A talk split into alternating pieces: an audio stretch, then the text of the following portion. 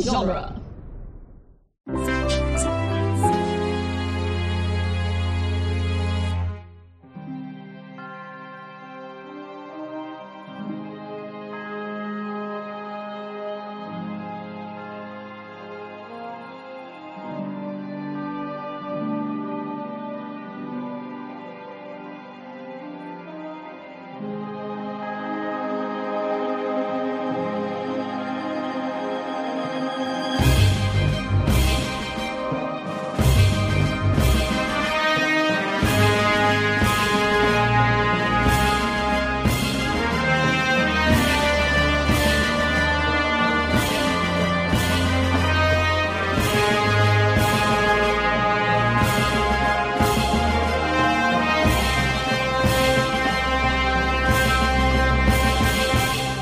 It's Franchisography, the podcast that digs deep into the entire filmographies of Hollywood's biggest film franchises. I'm Nick Jimenez. I'm Scott Corelli. Today, we continue our mini series on the Star Trek film franchise with the fourth film, adapted from Gene Roddenberry's TV series.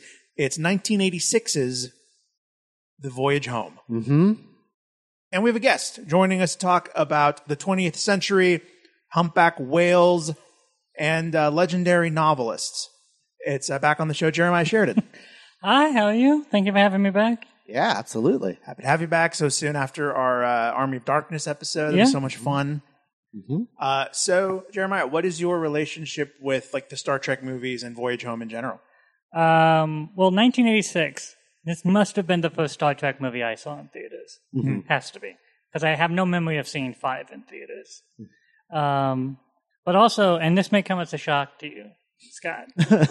Young Jeremiah desperately wanted to be a zoological veterinarian because of Star Trek 4. Wow. And I was in that mindset all the way to like sophomore year in high school. I would have assumed that you would have wanted to be McCoy, um, just like walking into a hospital and telling people what to do. Uh, I McCoy is always a character I've always related strongly to. yeah. Very much, I have his energy. Yes. It's one of the like the best thing about the J.J. Abrams Star Trek was his his Bone McCoy. Space is death wrapped in silence. yes.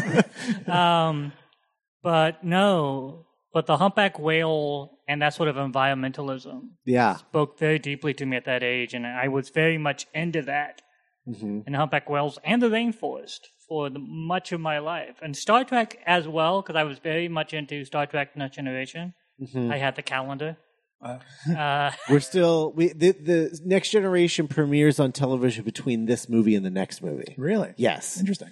Really, Yes. I hadn't put that timeline together. Yes. It that pre- explains so much. yeah, it premieres in 87. Okay, yeah. Yeah. I I watched that on television, even as my brother would sit next to me and mock me. But still, Yeah. No, it's it's. I, I think of Next Gen as like wholly in the '90s. So the- the, Right. fact that it was like '87, that's like still quite a bit of '80s left. Yeah, it, it ended in 93. really, Yes. So it's just it was it was literally a, a show created for syndication. It was only ever in syndication. So it just it just ran and ran and ran I and don't even ran think I all through the was nineties. Watching it by '93, I think like, like I, I might have. Yeah, I was, but it just feels Yeah, wild. yeah, like that one. It's that thing where you know it, but then you actually put it in context with other things at the time. Like was I watching that at the same time? because you got to think about this. Generations comes out in 1995. the show had been true. off the air two years by that point. No, 94. Only a year later. 94 comes out in 94. First Contact is 96. that's so crazy. You know, Everyone just needs to hold on. We're having a bit of a. cut. so first contact comes out in like 97 Six. six Yeah. okay so it's like a show that had been off the air for like three years at that point Yes. yeah, that's that's right. Yeah. yeah that, Yeah. Oh my god. Yeah. So yeah, no, the Star Trek, yeah, Star Trek Voyage Home is what got me into Next Generation because I would have wanted to be like, oh, that's more Star Trek. Mm-hmm. Starts off with jellyfish, sure, why not? yeah. it'd be like if there was like a bojack horseman movie coming out like next year Yeah. yeah. Yeah.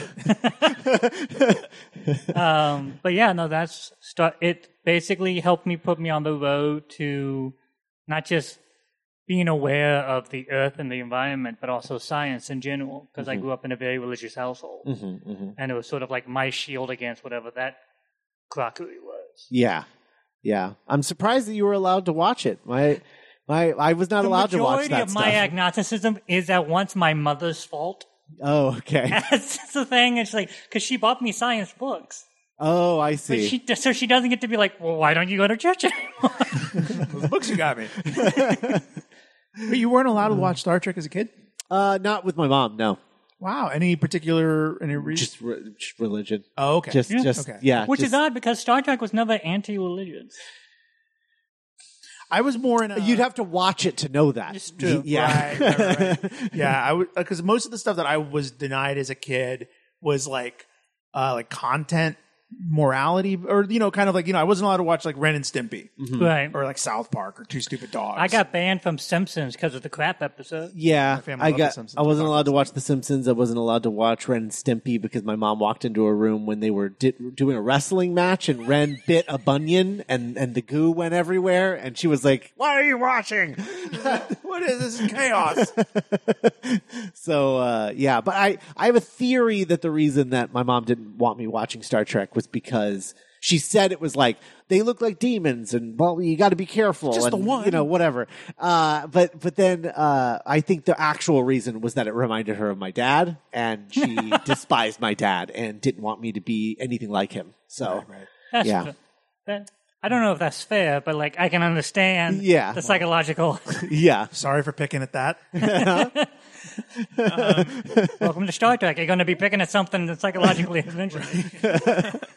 Uh, you know, it, it's yeah. I, I, I've in my research of this movie, I've heard like stories like yours, Jeremiah, of this in particular being like a lot of kids like gateway into like marine biology Right. or conservation. You know, as like a, to- a topic because it's presented very romantically in this movie. Right. yeah Well, and also not just romantically, but as something that is necessary. Yes, vital. Yeah. Yeah. yeah Um, but also like the early, the late '80s and early '90s, you get a lot of like movies about the environment. Captain Planet. Right. Medicine Oh, Man yeah. Mm-hmm. comes out in what '92 probably. Yeah. Well, I, I mean, because they were we were funding those programs, Right. and then those programs were then funding things like Captain Planet, Right. and people were like, "Yeah, I'll make a show about a a, a, a nature superhero." Like, yeah, whatever. Right, and you had all those celebrities on Captain Planet, like Whoopi Goldberg, Right. and LeVar Burton, that were like, "Oh heck yeah, a, a show." that's- Both Star Trek alums. whoa, wow.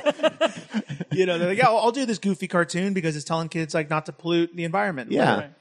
I'm quickly looking up when Greenpeace was founded.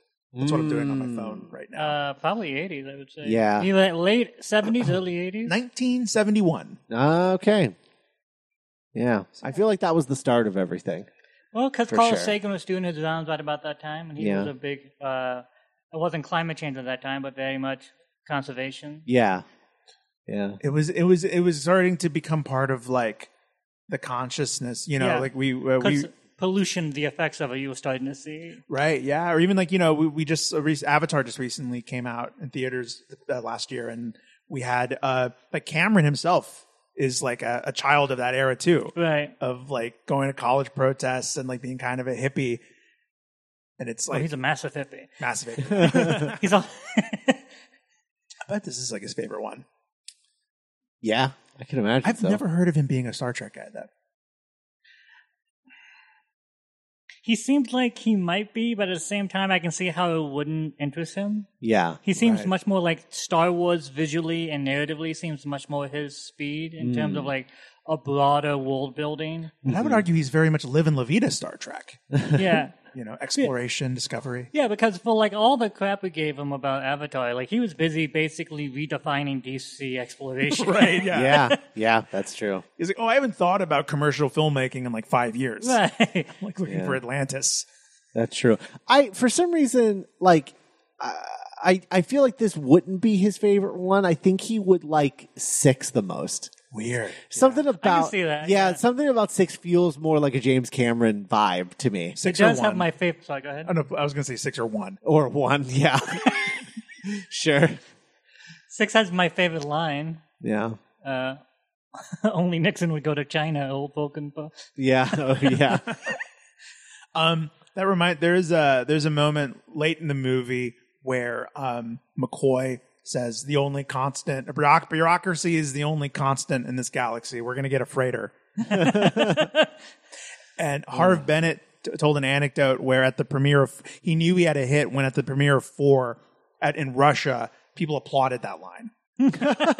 wow. And he was oh this really does have like universal appeal to like different audiences. Yeah, because one of the things Star Trek has always done well, as well as philosophical, is almost sort of like acknowledge how the bureaucracy will always survive in ways you never expect. Yeah. yeah, yeah. Because by the time you get to D Space Nine, there's a bureaucracy surrounding time travel. Right.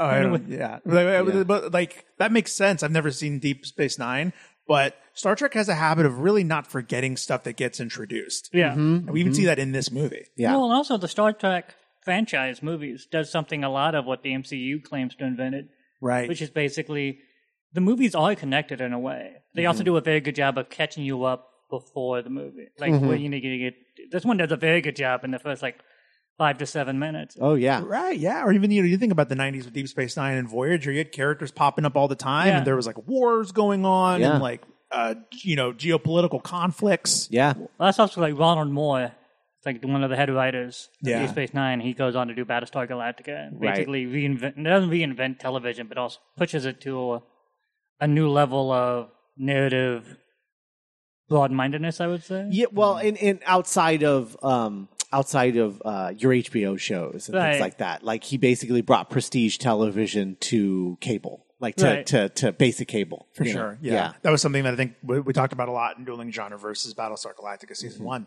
Yeah. Um, yeah. and now like and now to say nothing of what star trek is now is stuff like lower decks and discovery and strange Right. new world and it's really built on like 50 years of of what you were talking about of like we've been doing this you know?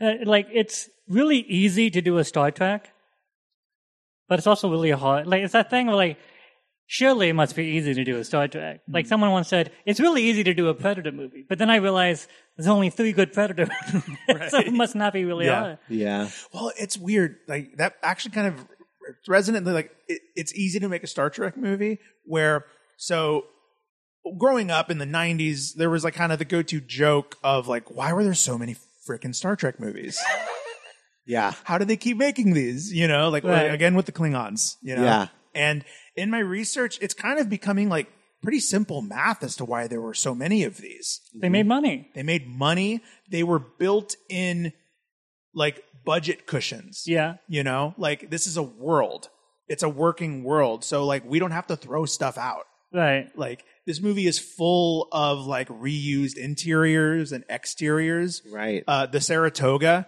that the first ship that we see that en- encounters the like the whale cylinder Yeah, for yeah. lack The, of a better- the, the probe. the probe, yeah. Uh, concept designed by Ralph McQuarrie, by the way. Oh, that makes sense. That makes sense. Uh, Yeah, yeah, we need the yeah, we need Yeah. some Quarian. But the exterior of the Saratoga is the Reliant, Okay. Oh. and the interior is the Chisholm from Star Trek Three, the ship that they accidentally blow up. really. oh yeah. Well, and also like.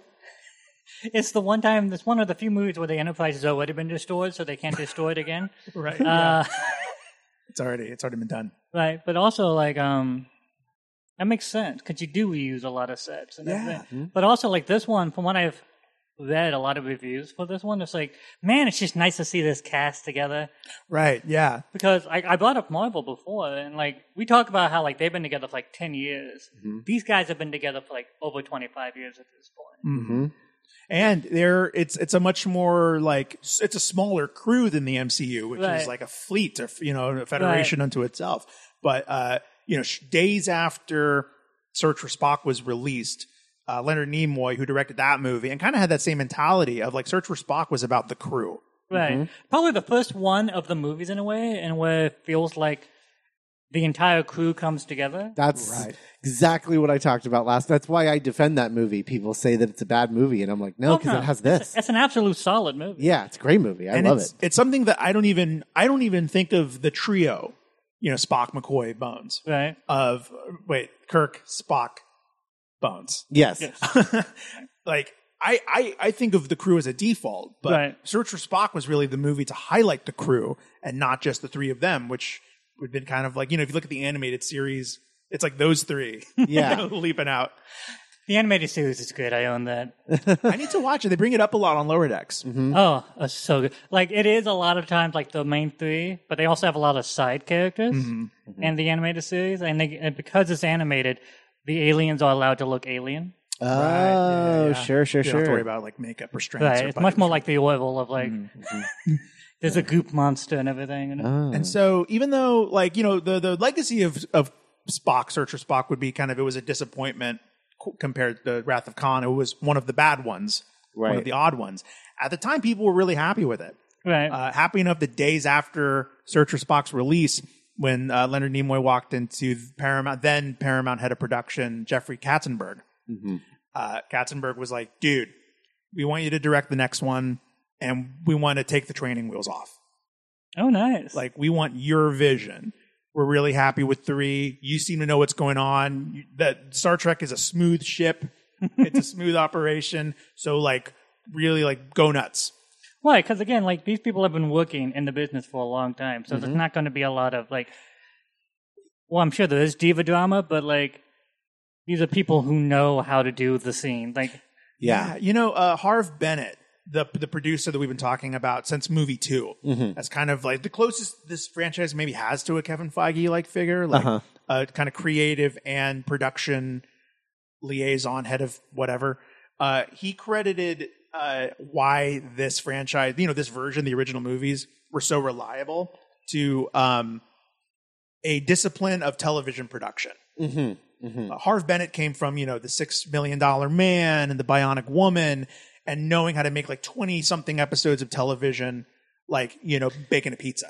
It's Right. that you know, and that's that's sort of like that goes back to like the reusing sets and all of that stuff, and it and it also goes to explain why the the the Kelvin movies they only got three made, and it's like Right. you look at the sets, and all of the sets are like half green screen, right? And so it's just like you know half of them aren't even there. Mm-hmm. So like if they had just spent the money on building the sets in the first place, and then reuse them for the future, but they would never do that because like that's not how movies are made anymore. seem cheap. It would seem cheap, which is ridiculous because it's just like it's the same ship. They haven't Right. gone anywhere. and it's that weird thing of like we've grown so accustomed to the t- technology of how we make this movie now. Yeah. I was like, no, no, no. If you have a set, it becomes cheaper in the long run. Right. Because when you do CGI, they're not just using the same CGI background. Yeah. They're creating new programs for for the next movie. And so you're just putting in more man hours that you- they probably aren't getting paid for and more like more effort and everything. Like just use the set over again. Yeah. It's why like you hear like these huge numbers for like these these uh, new streaming TV series and things like that and people are like, "Oh my god, they're spending how much for a season?" And they'll say things like, "Oh, it's it's 13 million an episode or 20 million an episode." But really that's the journalist cutting the overall budget into the number of episodes and Right. being like this is how much it costs but it, when in reality most of that money is going to the pilot to build all of the sets and everything that they will then use the rest of the season Right. Like House of the Dragon, super, super expensive show, but Right. you're going to the same handful of locations again and again. Totally, Right. totally. Yeah. uh, and yeah, and also kind of uh, you know thinking of like the television, the discipline of television production. Not a lot of big egos, Mm-hmm. Right. but you go back to the Kelvin universe.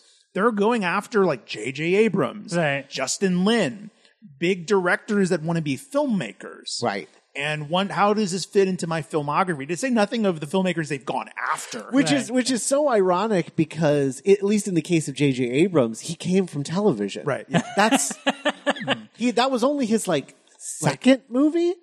yeah, no, yeah, because MI three, Tom Cruise was like, I trust this kid. I'm not directing Right. it without him. Yeah. Yeah. Um, and like now, get off the record, you know, the Warner Brothers Discovery stuff is kind of in full swing as of recording. Yeah. And there's like rumors that a big reason that DC has been so like, you know, moving with, you know, s- concrete boots compared to Marvel is you've got like Zack Snyder, JJ Abrams, all these big dudes that are u- Christopher Nolan that are used to being like the big dude in the room. Right. And they don't know how to like shrink themselves. Well, remember when Nolan was literally dictating to them, like, no, that you cannot make any other DC movies as long as I'm making my Batman movies Right. because Right, yeah, I yeah. don't want them to distract. For, and it was like the second he was done, they made a Superman movie. right. Yeah.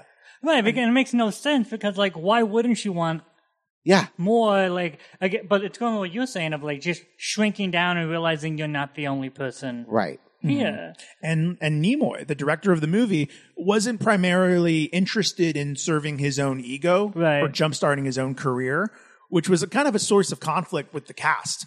Uh, at one, at the, on three, they were like, "Wait, why is Leonard directing? Right. Like, does he think he's better than us? Is he trying to like get higher up than us? Is he still Leonard?" And and this one, they went through that journey and kind of were over that, and so they could kind of just be a crew and be more of a team on this. well, and fourth also, one. like, Nimoy is sort of a journeyman director in which he Right. doesn't have like a visual style or like even like a particular like move he uses a lot. Right. Um, on this one though, with Donald Peterson, like four is much more polished than three. Yes. and I think, with the exception of maybe one scene, which we'll get to, moves pretty good. Yeah. Sure. Cor- correct me if I'm wrong. This is so. This is his second film, and then Yeah. he follows this up with uh, Three Men and a Baby. Yeah, I think Three Men and a Baby is like 1990. Oh Or wow. no, no, Yeah. no, you're right. No, I think it's like late 80s. 89, 80. 88 or 89. Do Y'all two remember seeing it in theaters? Yeah, I do. Yeah. I just saw it on Disney Channel. I didn't re- at the time. I didn't realize it was directed by Spock. Oh, Yeah. definitely, yeah. Oh. Or that someone committed suicide. No, that's been disproved, right? yeah, that's definitely disproved. Yeah. It was a, it was a cardboard cutout of, of Ted Danson in the background. Yeah. so, uh, so with the third one, uh, Nimoy really wanted to you know, focus on the crew, as I said, and with the fourth one, he wanted to go back. He definitely, from the beginning, he and Harv Bennett wanted a lighter tone. right. He said some of my favorite episodes of the show were had nothing to do with shooting or killing Right. or a bad guy. It was just these characters solving a problem. And so that's what I want this fourth movie to be about. I want a, want a lighter tone and like adventure science. Right. Um, early on, one i- idea they had was uh, a 23rd century Earth being plagued by a disease. Okay. But they were like, that's kind of heavy. But but it, they would they would eventually come back around to it and not make that movie with uh remember that was that fourth Kelvin Star Trek that was going to be about a space plague. Yes. And then and then COVID happened. They're like, "Well, never mind." never mind. No one wants to see that. Yeah, I, it was either it was the um the Fargo guy. Oh yeah, I remember he It- was. it, yeah, was uh, his. It was uh, his Noah Star Trek. Hawley. Noah Howley Star Trek. Really? Movie. Yes, that was Interesting. what he was going to do when it was in I development. remember reporting on that one. Yeah. Like DGT or something. Yeah, because it was like those were the two rival Star Trek. Calvin Fours was his and uh, Tarantino's. Mm-hmm. Yeah, those were happening. Two blimps racing into like Yeah. a narrow hallway. and then and then neither and they both popped Yeah. before they started going down the As hallway. blimps tend to do. They want to yeah. Uh, so so some batting around, and then uh, Leonard Nimoy at the time was reading a book about extinct animals, Mm-hmm. Okay. and that was when he came into like the whales. Just casually reading a book about extinct animals. you know, Here's the thing. I can say I did that as a job. As a child, not as a grown man. um, and so uh, because of this movie. yeah, yeah. yeah, and, and so he was like, oh, what if what about whales? What if they went back in time and like something was coming and like they needed a whale song and we had to go back and like you know that could be fun, right? Right. Um, Bennett liked the idea. Shatner was against time travel as a concept. Uh-huh. didn't like it, but in interviews he said they went against me, and it's the only time they've ever been right to disagree with me. How very magnanimous of you, William. yes, he conceded. He was like, I've seen the residual checks. Um, I was I'm okay obviously- with this. I'm obviously wrong. Um, so this was not the first. There was a, a, a first draft that was written before the script that we saw. Um, Eddie Murphy was at one point. right. Yeah. Really? Yeah, he, he was going to be the marine biologist. I remember this. Interesting. Yeah. So there are. Would he still have taken him to lunch? so oh, God, I thought about that too. I'm like, well, because he was he's a huge Star Trek fan. He Yeah. loves Star Trek, Yeah. and the fact that like he's never done anything in Star Trek actually breaks his heart a little bit. Yeah. like he desperately wants to do something in Star Trek, but the problem is he's Eddie fucking Murphy, and so no matter what, He's going to be Eddie. he's going to be Eddie Murphy, and it's going to Right, be right. distracting. because like Whoopi Goldberg, also an icon, but nowhere near as like rock starry as Eddie Murphy. well, was. and not when she was in uh, Next Gen. Like she was just a Right. comedian at that Right, point. yeah, yeah, yeah. Like she was still doing that stuff with Robin Williams and Billy Crystal, Right, like la- la- la- laugh aid, laugh in, something like that. It was Yeah. like comic relief. comic Comic relief. relief. But like she wasn't like a mega like Eddie Murphy. She hadn't won is- an Oscar yet. That was ninety. Yeah. That was ninety. Color purple. Eddie Murphy is Did she win for that or go, just Ghost? I, think I think she won for Ghost. yeah. Yeah. But like at the time, Eddie Murphy, it's like it's hard to imagine like how massive he was. Like this is beyond Rockstar. Yeah. This is Especially at this point. yeah, it Oh, yeah. would have been absolutely distracting. It's like post Beverly Hills Cop. This is like after Gold, like Golden Child works because it's Eddie Murphy before Eddie Murphy. Well, it's funny you say that. So, uh, t- so two writers were brought on to uh, write the script with Eddie Murphy in mind. Um, they were Steve Mearson and Peter Kirks. I looked them up. They wrote a parody of those beach movies Oh. with Annette Funicello Oh, okay. uh, called like Back to the Beach, and that's Wait. b- the, Was it with Annette Funicello? yes. No, okay, okay. And I who- saw that as a kid. I was like, And a 50s singer, I can't think of his name right now. Tommy. Um, Yeah. okay, was it the same one who started with on all the other Beach Blanket? Yes, because it was Okay. a parody. It was straight up like kind of He used to do the Disney movies too. I can Mm-hmm. Tommy Cook. Yes, yeah. Imagine even explaining to a kid. Yes, that was crazy. This is why Jeremiah is on the show. Imagine explaining to a a thirteen year old today what a beach movie was. Right. yeah. You know. Uh, kids, they like go to the beach and then they, there's like a live band that plays and they dance. It's fun because Beach Blanket Bingo, you know. It's a game I never played, but I heard all about it. yeah. Uh, so those two were hired to write a screenplay. Eddie Murphy was not happy with it. He didn't like the part. Um, maybe it has something to do with like you know these guys didn't write very much after this.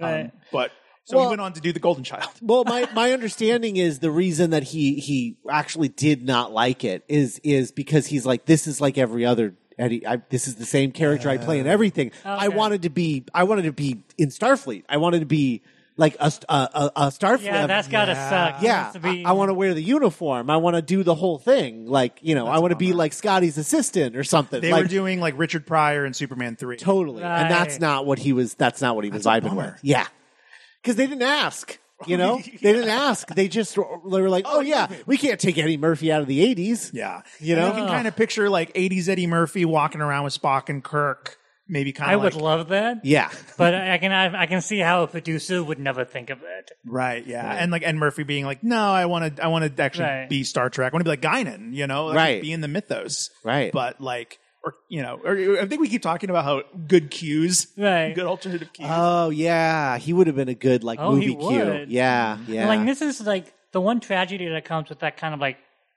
stratosphere of fame is that kind of little thing that you really want to do right. becomes almost impossible for anyone besides you to conceive of.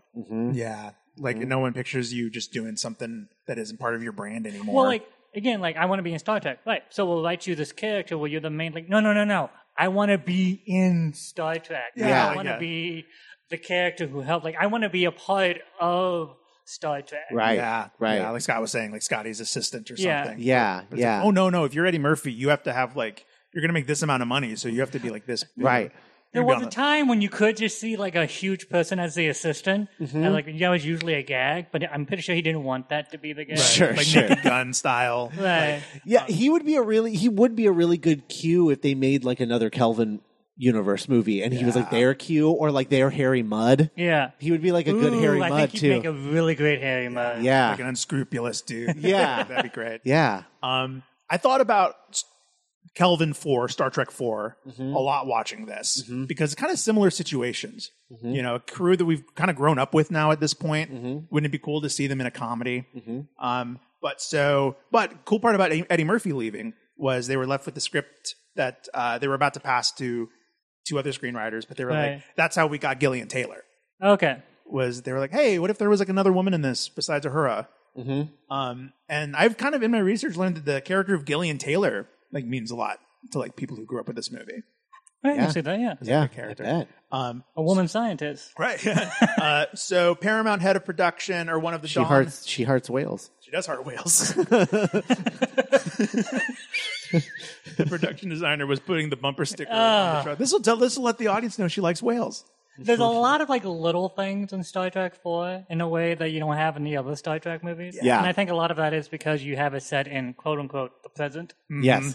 Uh, my, maybe my favorite part watching it this time was when they're back on the, the Klingon warbird, and Sulu's like, I don't remember how this works. I got used to a Huey. Um, so, uh, Paramount's head of production, Don Steele, was the one who approached Nicholas Meyer about returning to co-write this new draft of Star Trek they needed to do. Uh, in the meantime, since Wrath of Khan, Meyer had directed The Day After, Yeah. that kind of innovative. It was like the big TV movies can Yeah. be big business. Jason Robards. I've never seen it. Yeah. It was like uh, the one that dealing with the nuclear disaster, nuclear winter. Yeah, like freaked a bunch of kids in the '80s out. Yeah. It Oh. can happen. It can and it will. Well, because that's back when they had things on TV that would freak a kid the hell out. He's like, okay, guys, in this one, we're going to make a lot of jokes about nukes. a lot of laughs. Uh, and then, have you ever, have either of you ever seen Volunteers with Tom Hanks and John Candy? I have read about it Okay, because it was originally meant to be with uh, John Belushi. oh, Hmm. and then he passed away. Yeah. Yeah, it's like I think they joined the volunteer army or something, and it's like Oh. a comedy because it's like nothing's gonna happen. Oh. It's the 80s. It's like the '80s. Yeah. Uh, so those were like his post Wrath of Khan projects. Right. And Meyer was happy to come back, and he and Harv Bennett worked out a unique uh, screenwriting structure. Harv Bennett would write the 23rd century bookends, Okay. Oh. and then Meyer was responsible for writing the middle part of the section when they're in San Francisco. Okay. Okay. Um, and it's kind of interesting. It works. You know, you look at those bookends, and they are sort of dry in the way that a lot of Search for Spock was dry. Um, when it wasn't like you know crew shenanigans, Right, right. Um, and yeah, the script was written in 12 days. Whoa. yeah, like when you research older movies, it's always amazing. Like we got it done in like twelve days. It's like they used to make movies a lot faster. Well, you know, I, I, I, I genuinely believe that the reason that shit like that happened was because you couldn't easily edit what you had written. Yeah, And I think, I think that like, you know, with the advent of computers and Final Draft, it's like, oh, I can, I, I'm just going to change this. I'm going to tweak this. And then you're tweaking and changing and tweaking and changing and not accomplishing much. Right. And now it takes three months to write something, whereas before, you know, you could just write and be like, well, I guess this is what it is because I'm not rewriting this page. You know? yeah, yeah. like we printed it all, but the Microsoft, ex- like, well, I mean, yeah, you're not even going to. There's no Microsoft. There's nothing. You're just this is typewriters. Yeah. you're just dealing with it. Maybe you're writing a note on it or whatever. And the, Yeah. And aligning it is probably such a pain in the ass, yeah, you know, Oh, to God. write in a script screenplay format, All right, you it's know? done. Yeah. So that was uh yeah, so I've got some fun like uh tidbits as we go through our walkthrough, but Nimoy was really happy with the draft. Uh production started on Feb on the 24th of February in 1986. Mm. Um, just real quick, what do you guys like on like Nick Meyer? Because as a director, like, how did you think on Star Trek Two? Oh, yeah, I think it's like almost a perfect like blockbuster. Yeah. Uh, C- Okay. 'Cause This is real interesting because I thi- I like this better with Nimoy in the helm because Mm-hmm. Nimoy is much more of a like a journeyman, and I don't know if Maya would have done the same. Mm. Well, yeah, this is such a like Nimoy really liked the gadfly attitude he Yeah. called in the Yeah. script, and he just loves this cast. Right. Like, that was his north star on three. Was I want to? I really want to hook up these crew, this, these cast members, Right. and so the, I think everyone just hit the ground running with this concept and was able to really kind of like, oh, let's drop these characters in different situations. Yeah, you know? I, I, I love Con and I love Undiscovered Country, but I wouldn't call either of those movies fun. Right. Uh, um, they're like good. They're very good. uh, yeah, these are just three and four are just so fun. They're so fun to watch. it feels more- like hanging out with your friends. definitely, and I think that comes from Nimoy being more of an actor's director. right. Like two, two, three men and a baby is also like a really fun movie to watch Right. because Yeah. you're kind of just watching those three dudes hang out. Right? That's true. well, yeah, and also no one would have thought that like, Tom Selleck, Ted Danson, and Steve Gutenberg Right? Yeah, it kind of feels names out of a hat. In like- feels like a Mad Lib cast. in like '87 or whenever the movie came out. yeah. Um, but yeah, no, um, very much like there is almost a sort of like for a Star for a Star Trek movie, no spectacle really. There is some, There's some really weird imagery that right, I forgot which about. I love. Yeah. But um, this this not it's not as spectacle driven as the others. and definitely compared to the Kelvin movies, Yeah. like uh, uh, uh, uh, Nimoy points out, there's a part in the movie where Chekhov like falls Yeah, and gets a concussion. yeah. That's kind of the most hostile, violent act in the whole movie. Which, Yeah. uh, when we get to that scene, that was li- originally something different. Oh, really? Yeah. But yeah, and he, I think I think everyone really liked that, especially you know three got so dark and Yeah. like you know they almost Klingon bastards they murdered my son. Yeah, right.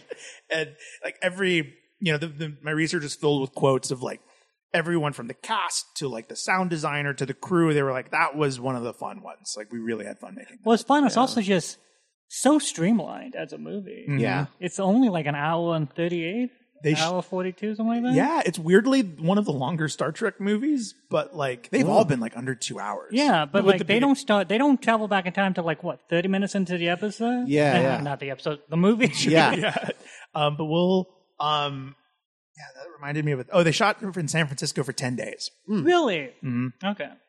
Surprised that it's actually San Francisco. I'll be I'll be honest. I thought they were for sure shooting.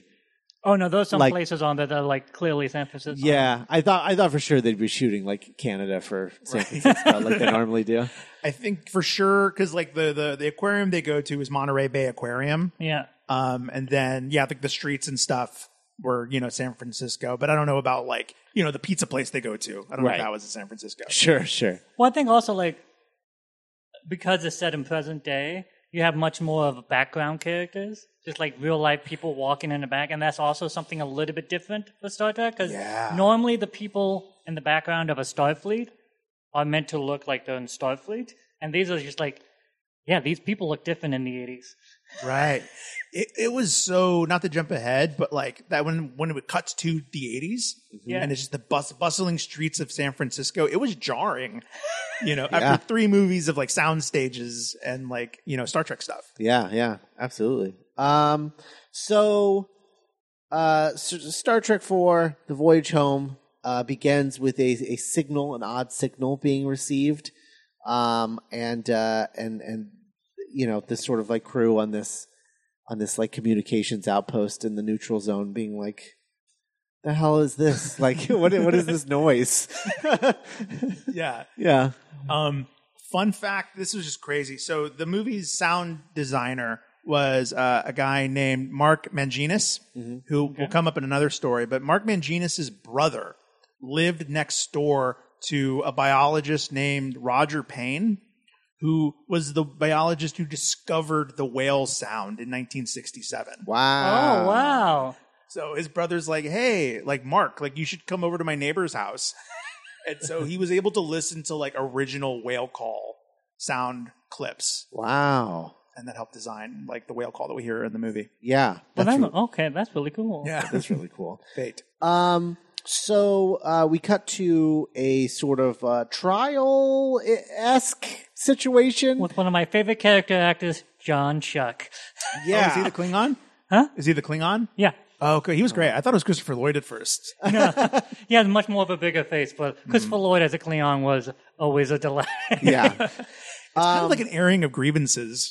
yeah, well, it's an area in agreement since it's also just a reminder of how much Kirk is enemy number one to the entire planet of Cleon. what, is, what is it? It's like, no, pause, pause. I want you to see his face. This demon. Look at this murderer! yeah, uh, yeah. And so he's and he's talking about what happened from a perspective that is just the most ins. Honestly, it was like I was like, oh, it's like today. It's just like watching politicians Yeah. talk about things that never happened, and they just like I like he, his whole explanation was like it's a conspiracy. They were they those Klingons were peace. They were a peace Right. You, they mission. discovered him using this weapon Yeah. to make this m- weapon base, and even Oh, Sarah is designed by like, his son. Yeah, He kind of becomes like the Hunter Biden. yeah. No, it absolutely does. Yeah, that's all I could think about. and then Sarah just comes out like, it creates life. It's in the name Genesis. yeah, Like, oh, he's biased because he resurrected this guy's son. Which is an insane thing to say in front of people. yes. This weapon resurrected this guy's son, Hmm. you know. But like, and it's it's kind of what you said at the beginning, Jeremiah, of like, it everything that happened in Spock mattered. Right. to Starfleet, to the universe. And now we all have to deal with the fact that the Genesis Project existed and we all know about it. And like Kirk stole, like, you know, they, they sabotaged the Excelsior and Right. they stole the well, Enterprise. it matters, and yet it doesn't. right. Yeah. Like, if you didn't see three, you'll be like, "Oh, so that's what happened in that Oh, one." cool. cool. Yeah. Hmm. Yeah. and it's a big early part of why this is, I think, until nine, oh, oh 09, it's financially the most successful Star Trek movie. Yeah.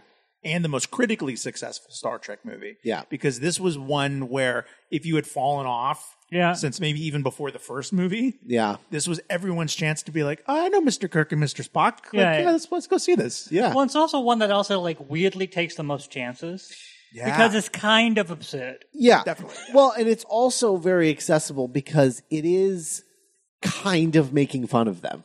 Mm-hmm. You know? so yeah. so so all of the people who are like, ah, Star Trek, like that's for nerds, whatever, they can watch this and be like, yeah. like you know? kind of an early proto version of what Marvel would end up doing so successful. Right, right, Right. right. They even called that out in the documentary of like, I think it was Nimoy or Bennett. They were like, we weren't we weren't making fun of it, but we weren't taking it seriously. Right. You Right. know, we were like, what would happen if this happened? Well, like there's even like an exchange between uh, Scotty and Spock about Cook. It's like, He's pissy today. right? He's like, he the man has deep feelings, and he goes, "Ah, you can say that again." Yeah. Um, so the president of the federation, who is sort of leading these proceedings, is like, okay, uh, you need to take a step back. You need to chill. They're going to be court-martialed and they're going to be punished i- in the within the, way, that's federation. not really a punishment, but Yeah, it is. in the in the in the federation, they're going to be punished. Um, you know, they're going to face their crimes, whatever. But like, this doesn't have anything to do with you. You're not part of the federation of planets. Get the hell out of here. We've tried multiple times to get you in. Yeah. But you've denied every time. but we're not just going to hand you a bunch of our people um, for something that you don't even have any proof of. He's like, we'll remember this. Yeah. We'll all remember this in the next couple movies. yeah. Um, so then we cut to the crew on Vulcan, and uh, Scotty is sort of like retrofitting the uh, the Warbird, and um, The HMS Bounty. right, and they're uh, they're talking about their court martial and everything, and Spock is uh, struggling with the fact that like since he's been resurrected, he has no bearing on his emotions whatsoever. Like they're Right. just locked away. Yeah, there's it's kind of um really cool scene where he's like r- r- playing his his mind games, Right. he's like trivia games, and it's really manic and erratic, and like he's downloading it all really fast, and then it just stops with "How do you feel?"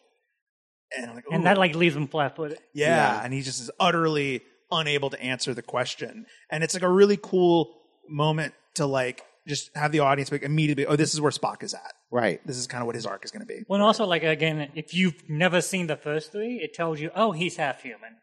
Mm, Yeah. yeah.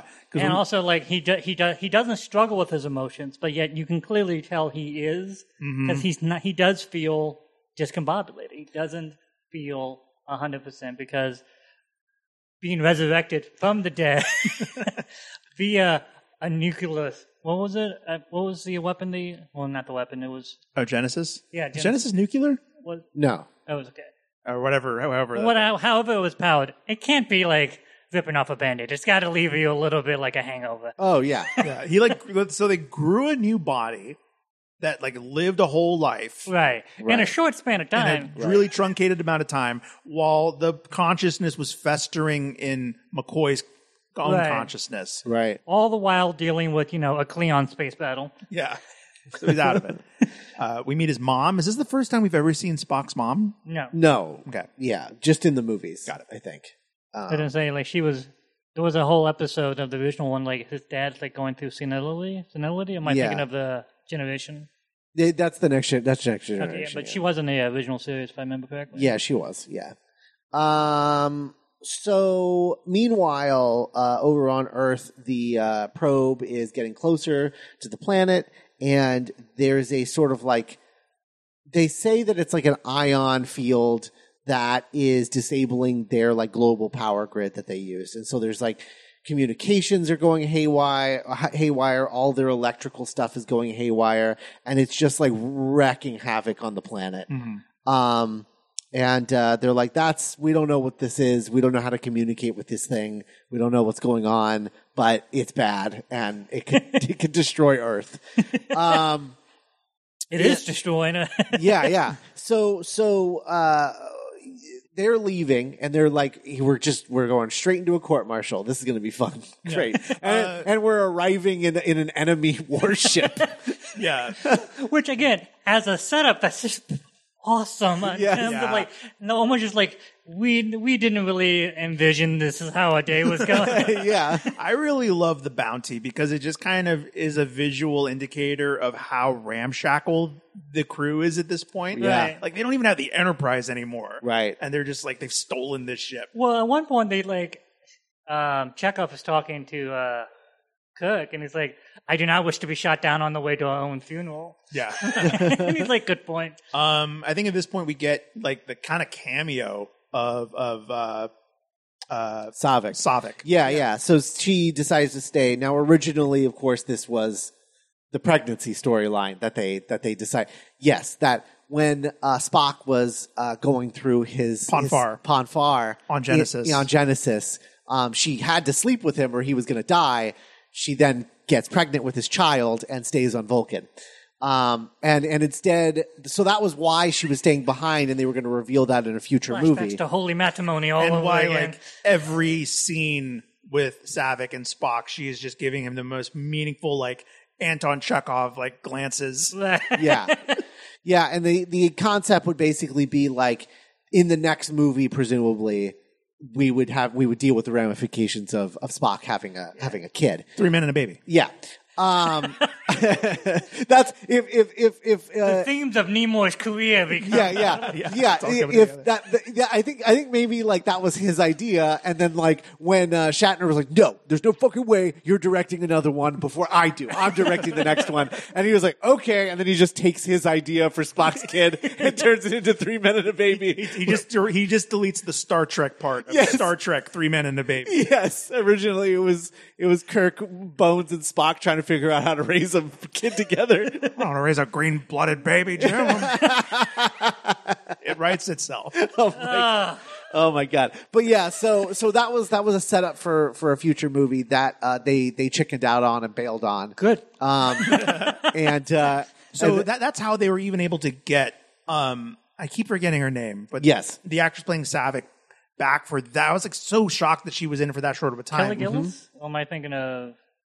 because it was um, it i was- don't i don't remember okay. I, I don't have it because she handy. was like because she doesn't come back after this. That's Right. the end of her. Uh, run. robin curtis Robin, Robin Curtis. Curtis, So she was like, "Oh, cool! They're gonna. I'm gonna show up in the next one. Presumably, I'll like the script." yeah yeah And then that ended up You'll not like it even better. There is none. happening. Yeah. yeah um so so yeah like she shows up and she's like giving spock lots of meaningful looks says goodbye to spock um then talks to kirk and it's like hey i just want you to know uh, when david died he da- died like a total badass and you should be really proud He's like, I know you told me in the last movie. Yeah. Oh, I did. I- But the audience needs to be reminded. Okay. Yeah. yeah um even though it will not come up in this movie Right. at all um but but uh I'm not saying everything needs to be reminded. I'm just saying that's why they did it. yeah but uh and then she leaves and she just stays behind no reason given whatsoever Yeah, no, I found out like is she not wanting to come. Does she not have to face a court martial too? It seems like she has. Yeah. Nope, just staying behind. I guess. No, So staying weird. Behind. No, she wouldn't have faced a court martial because she didn't have. She wasn't part of the Enterprise Right. crew. And in, in She was. Uh, Search of Spock. she, her and David were uh, marooned Right. Yeah. on the Chisholm. That's right. Yeah. Okay. Yeah, it's kinda I guess just- she had some vacation days, man. Starfleet. You know. Yeah. It's unfortunate. She really is like a casualty of like this is such a like getting the gang back together. Yeah. So it's like maybe Dean Moore was like, I don't know what to do with Savick. But then also it seems like a big part was like the subplot they were trying to make happen of her being a mom. yeah. The subplot seems also very much like we don't know how to have a woman character. What's what? What can we do with Well, because the, the the overarching issue is that Spock was supposed to permanently die in Wrath of Khan, and Savik was going Right. to replace Spock as the new Spock in the movies. But when Leonard Nimoy comes back, they're like, "Oh, now we don't know what to do with her." Yeah. She, she's she's the she's the Jeremy Renner in Mission Impossible. Yeah. Gotcha. Of her original purpose was no longer needed, but they didn't want to get rid of her, so she was just greatly reduced. Right. Gotcha. Right. Um, so she's gone, never to be seen from again. Uh, they invited her back for six, uh, and she turned the role down. And so then they wrote a different character. Um, Spoilers for six. spoilers for six. uh, but uh, but yeah, so that's that's sad. Um, Robin Curtis, bless. Yeah. Uh, I uh, yeah, the, I like the crew just accepting their fate, but then like they get this distress signal: "Don't come to Earth. The vibes are awful." Yeah, Well, I feel you on that one. I don't. but I will say, getting back to the ship, I do like how um, Peterman, the cameraman, and Nimoy do a good job of giving you the layout of the ship yes, in a way that we don't normally get at like even the Enterprise. yeah. it, it- yeah. much better than um, the use of the camera in uh, Search for Spock when we were Oh, in yeah. the same ship. Yeah, you but like, know? just that, yeah. Mm-hmm. that conversation with um, Scotty about the engines, and just it follows him as he's walking along. Yeah. And then you have that scene with uh, which we'll get to with McCoy and Cook walking around the ship, having Right. that brilliant conversation. It's like, oh, I get a sense of a Klingon war bird of, a bird of prey, which I haven't really gotten in a while. yeah, Mm-hmm. yeah. I didn't do my research. I didn't. I didn't check to see if this had a different DP than three, or what the, the other DP's credits Uh, were. I believe so. but Yeah. I could be wrong oh, okay. Yeah, I'm fairly certain it does. Um, because uh, Peterman also did Flashdance. Oh wow! It's notable because it's my wife's favorite movie and awesome. if you haven't seen it. I've never seen Flashdance. um, so uh, there's that scene before before the the the Earth um, call comes through. There's that scene between McCoy and Spock where McCoy is just like, "Hey, so uh, Death. how about a thank you or something? Like, how about a, how about a thank you for." Carrying you around in my brain. Also, what was death like? You know, Like I could, uh, I could hold your soul, but I could never fill your shoes. And he's like, "Yeah, yeah. Can you give me some Uh, more? Yeah, and, and he's like, "So what was it like? You know, you, you truly gone where no man has gone gone before." And he's like, "Well, I can't describe it without any frame of reference." I was like, "You mean I have to die for us to talk about what dying was like?" He's like, yeah, pretty much. Yeah, it's such a beautiful thing because like he so desperately wants to have this what what could be a very interesting conversation, and Spock just absolutely refuses because it's like, look, I go, I'm I just recently came alive, and Yeah. I am not going to dig through this with an amateur. it's a return to kind of where he was at in uh, the first couple movies. Yeah, yeah. Well, and I also I just love like McCoy does this thing for his friend, and so now he's just like, okay, so we're gonna like have more of a bond now. And Spock shuts that shit down Oh immediately. no, it's actually last worse than it was before. yeah, yeah, like he's not even calling Cook Jim anymore, yeah, which is really bugging him. yeah. Right. Yeah. Yeah. He keeps calling him Admiral, even when they're back in the eighties. Yeah. Right. Well, and I think that was just to continuously remind everyone that he is Right. an admiral, so that when you get to the end of the movie, Right. you, you, yeah, it means something. Um, so uh, yeah, so they they're told to stay away from Earth. Um, they find the probe message and they're listening to it, and they're they. Um, realize uh, uh, Uhura realizes that it's being directed at Earth's oceans, so she changes the pitch to sound like it would be underwater, and then suddenly Spock is like, "That's a whale song."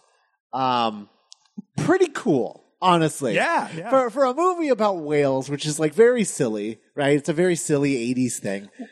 It's a really cool way of like Mm-hmm. introducing this, a very Star Trekky way. Well, well, it's very Star Trekky. It's a silly idea, Mm-hmm. but then they do a through line with it Yeah. that elevates it in so much that it gives the whales agency. Yes, yes, and it brings forth a sci-fi idea that gets explored a lot, but no one really does it with. Of human beings aren't the only thing on Earth that Yes. an alien intelligence would want to talk to. right, Right. We haven't even been on that Earth as long as some other thing. right. Yeah, like Spock calls it out early, like the arrogance of man for assuming that they're trying to talk to us. Right. And like, you know, whales have been on Earth for tens of millions of years.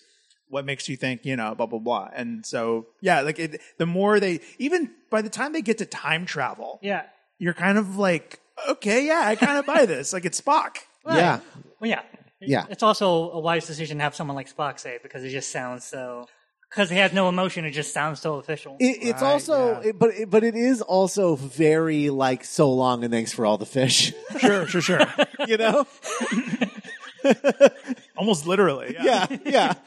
Just whales instead of dolphins, but yeah. Right. Well, and also like the way that they even imply that the whale songs are so complicated they can't learn it in time to But they speak entirely different alien languages. Surely they have like they have a babblefish of some sort.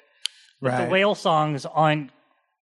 It's too complicated to start from like a base level and time to save the earth. yeah, Right, yeah, right. and it, it's a little bit of ways in the plot, but yeah, there's a really and vital scene where the whales are invited into the decision making process. Yes. Oh yeah, yeah. No, that, yeah, I was wondering wait till we get there, but yeah, very Yeah, much yeah. to the. Did you ask them? What did they say? Yeah, yeah, And then it's like, well, they, they don't like the way they're being treated. Yeah, the, that's fair. They are they're being treated pretty awfully. Mm-hmm. Are they going to help us? right, right, right. Which implies, well, we have we have to have a plan B in case they say no. Right. Mm-hmm. And that's what I mean about the agency of like even having the notion of asking the whales to come along. Right. I right. feel like nowadays we would just kidnap the whales and have them come in, but like to go that extra mile of giving the whales an interiority. Yeah. Um, so upon hearing the whale song, they're like, okay, we need whales. We can't recreate their language, 'cause- so we need like actual whales. But whales have been extinct for the past like 200 years. They went extinct to the 21st century. So what do we what do we do? Uh, and that's when um, Kirk comes up with the idea of like, gotta do a time warp. uh, and The old Star Trek standby. yeah, and I and I like I like it where he's like, uh, Mr. Spock, uh, start your calculations, and he's like, all right, and so he's just like doing maths over in the corner uh, while everybody preps to go back in time. I, yeah, no, like I think also part of the thing is they don't stop and talk about how silly it is. Kind of do, but not not really. Yeah. They- they're just like, okay, we're going by time travel. Sweet, let's get Yeah. ready. We know what we got to do. We need the calculations. Yeah, well, you know, th- to go, I guess to go back to math, the original equation of Star Trek, the three point triangle of Kirk, Spock, and McCoy, like McCoy gets to be the, like, this is crazy. Are you? This isn't going to work. And, and but Kirk has to be the one like, I. But it's our only option. We got to try. Well, and also like, you want to time travel? Yeah, you know, we can do it. It's pretty easy. Sure, slingshot, slingshot around the sun. Hope you don't burn up. Yeah, Yeah, It's like it's so like yeah. yeah it's, that's how it works. well, again, that's that scene where they're talking though, following them along. It's a w- lot of walk and talks in this movie. Yeah, kind of like- Hmm? hangout movie. It's almost kind of like a hangout movie. Yeah, but like um, there's that, that that one line he has of you're proposing that we go backwards in time, find humpback whales, then bring them forward in time, drop them off, and hope to hell they tell this probe what to go do with itself. Yeah, I was like, I wish more movie could sum themselves up so succinctly. um, and then we get the sort of like 3D model trip out. Uh, which I love. yeah, Yeah, the, the part that really arrested me was like the idea of it's almost like the crew becomes a single entity, Yeah. and that entity is what like traverses through space time, yeah, and like they all have this like weird collective shared experience. Well, it's this weird mixture of CGI Mhm. and Nimoy is a photographer. oh yeah, And there is a weird moment where it feels like we're just looking at a still photograph. And then it just cuts to Kirk- Kirk's face. hmm And it's this weird thing of like, what what is that? Is that inside? That's like serenity? Is that. But it works. Mhm. But like, it's an interesting way to show time travel without having to show time travel. right. It's more like these. The psychological and emotional effect of what doing that is. yeah, it's like expressionistic. Right. Yeah. And also after they get arrived, there's that moment of like, because yeah, there would be physical training. Yeah, yeah, I bet. yeah. And poor Spock just came back to life, and now he has to do this. Um, so Uhura finds some whale song, and she's like, "Oh, that's weird. It's coming from San Francisco." and and Kirk has that line where he's like, "San Francisco? That doesn't make any sense. 'Cause they don't they don't have aquariums and Right. Mm-hmm. zoos anymore. Because they're extinct. There Yeah. would be no need. Yeah, so they're just like, why would why would they be in San? How are they In coming the from San middle of the Francisco? city? Yeah, that doesn't make any sense.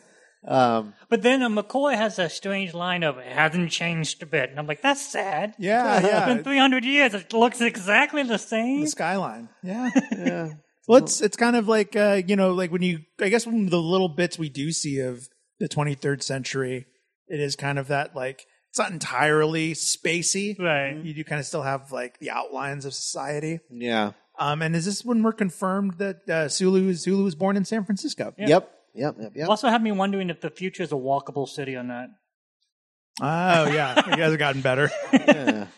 Um, so they land in uh, Golden Gate Park, um, and they, they they toss on the uh, the cloak uh, Yeah. so nobody can see Which them. I love the uh, the two garbage men, yep. Yeah, definitely. especially because of like I didn't. You see that? No, I didn't, and you didn't either. Just like Yeah. the amount of paperwork, the amount of stress it's gonna. We're not getting paid enough for this. man. That's they're they're uh they are like two characters that I could have absolutely seen them going out to like Dan Aykroyd and John Candy as like cameos. I thought one of them was John Ratzenberger. Oh, for like I can a see second. that. Yeah. Um. eh, so uh, so then the first thing they do they like they need cash money. So the the antique glasses that Kirk got for his birthday in Wrath of Khan, um, he takes to a pawn shop. uh, but it, they they broke in the last movie. Right. Um, and so they're a little, they're a little broken and they give it to the guy. I just, I love these songs. He's like, well, if they were in better condition, I could offer you more money, but for these, I can give you a hundred bucks. And he's like, Is that a is lot? that, is that a lot? well, I just also like Spock. Like those were a birthday present, and they will be again. That's the beauty of it. It's great, and it kind of it, it, it sets up the this movie's ethos of time travel, Right. which is like it'll work out. yeah. well, and also like he gives him like at least a hundred dollars, and then they split that up amongst seven people. I'm like, that's like less than twenty bucks a piece. almost. Mm. yeah. Uh, big fan of uh, everybody. Remember where we parked? yeah. Yep. Very good. Also, uh, judging by the pollution content of the atmosphere, I believe we survived in a lot of half of the 20th century. That's great. Sick burn, Spock. No need to be so. Bones is uh, nothing but contempt too. Where he's like, God, it's, it's a miracle these people got out of the 20th century. So they, so they split up and they all take a different job. So, uh, Scotty and McCoy are going to like figure out how to get a tank built Right. into the, into the bird of prey for the whales to, to travel back to the future with them. Um, Chekhov and Uhura are looking to power up. Um, the dilithium crystals that are fading. Yes. So he has to look for uh, uh, nukes, basically. Yeah. Um, and then uh, Kirk and and Spock are going to let go and find the whales. Um, and I just I love the setup of Chekhov being the Russian in the eighties looking for nukes. Apparently, this killed. Oh, I can only Oh, yeah. imagine. Yeah, 100%. It's but al- it- it's like kind of almost hard to communicate to viewers today, like how. Like what a big deal! I mean, me like you know I was born in '91, so like I don't really remember the, the fucking Yeah. Cold War, but like the joke of like oh yeah at the time like the like the cop's face right. Yeah. of like And, and the fact that nothing is happening in that scene because they know that the audience is losing their goddamn mind. Right. yeah Well, and even then, like, one of the people even was like, oh, so across the bay. It's like, yeah, but where's Alameda? It's like, she just told you. Oh, uh, fun fact about her. Uh, so so there's like a, an urban legend that they those they didn't even know that they were being filmed. But they had to have known. They were extras pulled in from the street. Right. So they knew they were in Star Trek or whatever, but they weren't actors. they like signed a quick waiver and then got on Yeah. screen. Yes. Yeah. And so that actress um kind of semi improved her lines of like, "Oh, Alameda, you know, to the left." Like, That's what they said. she had to join SAG in order for those lines not to be cut from the film. oh, no. Oh wow. Yeah. Um, but also, um, we skipped over the simplicity of Spock's disguise. Yeah. Oh, yes. Great. Yeah, terrific. I was like, because I remember as a child being like, oh, that's cool. But as an adult, just from like in terms of like, how do you solve this problem? Oh, damn, I'm glad the Vulcans are really just pointy eyebrows and pointy ears. That's Yeah. a really easy thing. and it's really funny because the headband to me is a really iconic part of Spock's look. Yeah. Like, Yeah. I remember that. I completely forgot that it's just so he can hide the ears. And the eyebrow. right. Yeah. Yeah. yeah. I, I will say I, I think it's interesting that like so so he does that. Obviously everybody else is human, but one of the things that I've always been fascinated about in Star Trek, and it's all Star Trek across the board. I think it might not be in the Kelvin movies, maybe after re- when we rewatch them, I'll answer this question. But the fact that all sideburns on the fu- in the future are triangles. Every single man in Star Trek has triangle sideburns. Wow. Every single one, I'm gonna be. I'm gonna be on the lookout now for the rest of Uh, the series. without fail, without fail. Um, every Star Trek series, everything. If they have sideburns, they they come down to like triangle points. It must be because visually they seem like a, there's a, they give like a sort of like aggressiveness to it. Yeah, Or like the star, sh- the, the Starfleet badge. Yeah, yeah. I don't know. I don't know what it is, but I, I it's something I once I noticed it, I can't not notice it. I'm like, yeah, it's every everybody has these. what is the whose decision was this? Because I never hear anyone ever talk about it, you know. Mm-hmm. But it's just like un, an unsaid standard in Star Trek. It's like how no one in Star Wars can read. yeah, right. yes. Yeah. Um, this is an extremely primitive and paranoid culture. Yeah, I, it's- I McCoy. I mean, everyone shines in this, but Right. like McCoy's like contempt for everything. which I, I I would imagine would only grow even more if he came back today. But His uh I mean his his time to shine comes later and sure. Mm. it is just peak peak McCoy. Um so uh so yeah, so so they're looking for uh nuclear uh vessels. can I just point out one thing about Yeah. that one scene? The looking in the phone book. Yeah. Did you find it? Yeah, under U.S. government, which it's not a joke. That's where you would find it, because that's how the phone book worked. It really was that weird. So strange. That's another thing that it was like you know there's that visual joke of like well, we we can't find can't find it check the Right. yellow pages Well, Yeah. like, there's a lot of stuff in this movie that is specific to the 80s. Yes. Yeah. That I don't know, like, if modern, like, even like the artists they mention on the bus, specific to the 80s. Yeah. So much stuff that I didn't even know who Hell Oh. Robbins was. Oh, that's a great joke. So that went way over my head. Yeah. I'll, I'll bring it up now. But yeah, they're on the bus, and Spock's like, or Admiral, like, why are why are we our, our language? You know, Why are with you the- cussing so much? Oh, with the double. Oh God, what does Kirk say? Uh, he he Double says, "Well, dumbass. double dumbass to you." double dumbass to you. yeah, another. Um, it's like, oh well, that's just the way they talk. You know, Spock with the the great novelists of the time. Uh, Jacqueline Suzanne? Jacqueline Suzanne and uh, Harold Har- Robbins. Harold Robbins, uh, the Giants. and so the joke of that is at the time, Harold Robbins and Jacqueline Suzanne were very commercially successful novelists Uh-huh. that had no uh, critical respect whatsoever. yeah. Oh, Uh, I see. like Jeremiah, you made you made a I think I don't know if it was off mic or on mic, but you were talking shit about like Robert Ludlum Yeah. or like Jack Reacher, and it would be that would be the joke now if if Spock was like, oh yeah, like Nora Roberts and James Patterson, I wasn't the talking Giants. shit about Jack Reacher. I love Jack Reacher. sure, sure, sure, yeah, yeah, yeah. but I understand, like, because I looked up Harold Robbins. So I was like, Mm-hmm. who the hell is this guy? And someone, it was a 2019 Hollywood Reporter article. They're like, he's the Onassis of supermarket literature. I'm like, that's still such a dated reference. Right, Because yeah. who knows who Aristotle Socrates Onassis is anymore? yeah. But it, Which, by the way, hell of a name. oh, definitely, yeah.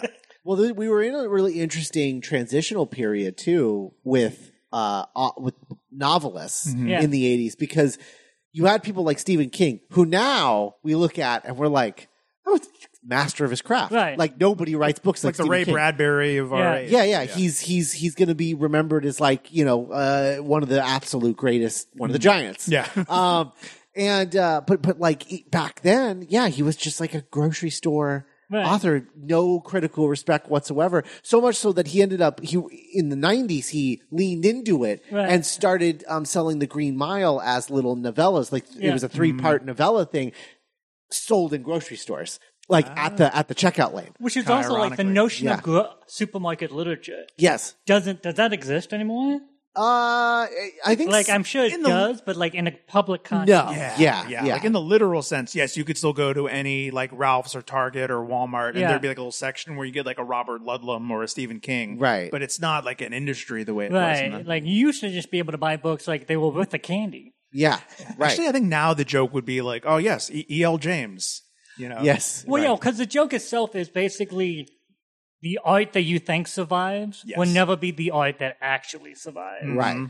Jacqueline Suzanne and Harold Robbins not only are just hugely commercially successful, also really trashy. right. Yeah, But like in that fun sort of like exploitation, like this this survives in the 23rd century. Right. Right. Well, Hamlet by its own, like even Shakespeare by its own time, it's almost like the Michael Bay of his time. Right. sure. And that's the one stuff that has li- outlived almost everything else at the time. Yeah. right. This dude was writing for the masses at the Yeah. time. Right. Right. So it's just like this weird little joke that like I had to look up, and then like, oh, That's that's, a good joke. that's so great. Also in that scene, uh, Spock takes out a punk. uh, I have a story behind that one. Yeah. But is this before they haven't gotten to the? Oh yeah, because they don't get to the aquarium yet, right? Yeah. Right. Right. They're on the bus to the aquarium. Yeah, he, he just realized like they get onto the bus and they have to get the money because they don't know what exact change is. Right. Right. What does it mean? Exact change. so uh, the punk rocker is associate producer Kirk Thatcher, uh, holding the boombox with the mohawk. Uh, he would go on to reprise his character in 2017 Spider-Man: Homecoming. Okay. Oh, There's uh, the scene where That's Spider- the same guy? where Spider-Man and the guy from Severance uh, is like, "Do a flip." oh yeah. Uh, Okay. Behind "Do a flip" guy is Kirk Thatcher holding a boombox. Well, because didn't Bacall do something with him too? oh, that I don't know. Okay. Huh. But the I know the song on the boombox he wrote. Yes, yeah, I hate you. Yeah. So Kirk Thatcher was like worried that they were going to go to some studio and pay some cheap band to put their track in there and it wouldn't sound like punk. So he was like, "Hey, some of our sound editors were like actually in a punk band.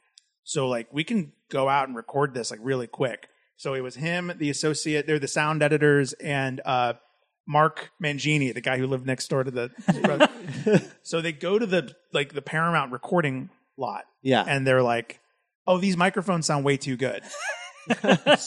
so they used you know, they used to use microphones to record uh, slate audio, and Yeah. like that's what they used to record the song on. It sounds like a Sex Pistols song. Yeah, it does. So yeah. much so that I thought it was a Sex Pistols song Yeah. until I looked it up and I was like, oh, wow, you did a really good job.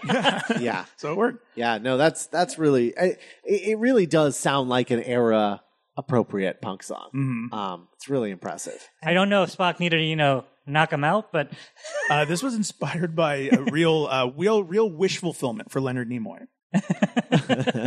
not a punk man. He was like, "Oh, there'd be these kids on the bus, and I just wanted to neck pinch the shit out of them." Like, Youths. Dudes. Um, so uh, then we meet um, Dr. Jillian Taylor, um, who is our oddly enough.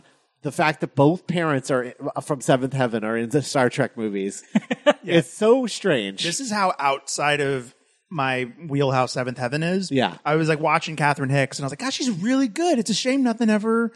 Like, Where did she go after this? And then literally getting ready to record, I was like on my phone. I'm like, oh, she was the mom in Seventh Heaven. yeah, I mean, I look at it as though three people from Colombo in this movie, but that's Oh, really? Leonard Nimoy, uh, William Shatner, and um, the actor who plays Chekhov, whose name I just blinked on. I feel like if you watch a movie before like 1989, you're gonna get at least one or two like Columbo alumni, right? Oh, yeah. Columni.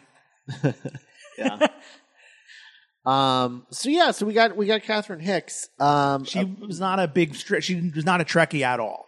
yeah. no idea. Besides, like you know, I guess what everyone knows. But she said, I think that ended up kind of helping me to be like a real outsider of like not even Well, knowing. And also, being a Trekkie means something different now than it did before the internet. Mm-hmm. Yeah. That's true. Okay. Simply because you didn't have the internet. Right. Yeah, yeah, yeah. Right.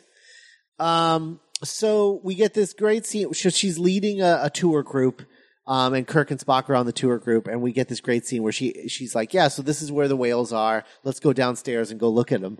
Uh, it through the tank, and they go downstairs, and, and Kirk hasn't realized that Spock isn't with him anymore, and like just by, the- I just love the fact that like Kirk's reaction to Spock swimming with the whales is like, oh, oh no, I, oh, oh god, uh, and he's like walking around like trying to, but like everyone is seeing it except for her. She's the only one with her back to the tank. Yeah.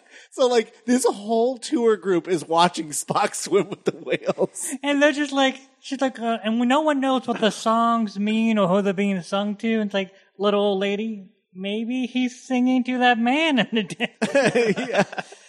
And then uh, and you you kind of you mentioned the scene earlier, but like they back on the the surface outside of the tank. You know, Gillian Taylor's like, "What are you doing with my wool?" You know, like, "Well, well, the hell, the hell they are your whales." You know. well, and also, um, another reference, George and Gracie, yes. is a reference to George Burns and Gracie Allen. Right. Oh, okay, yeah. Right. Well, And I doubt, like, I, I knew that at the time because I was a, I was a weird kid. I was a massive George Burns fan, but I can't imagine people nowadays getting George and Grace because that wasn't meant as a reference. Because that does sound like something you would name Wales as a reference to a one-time famous radio vaudeville couple. Right. Right. yeah. I, gu- I guess like um you know sometimes you see movies and like in sci-fi movies and the lab rats will be named like Fred and Wilma. Yeah, Right. It's definitely mean- that kind of thing.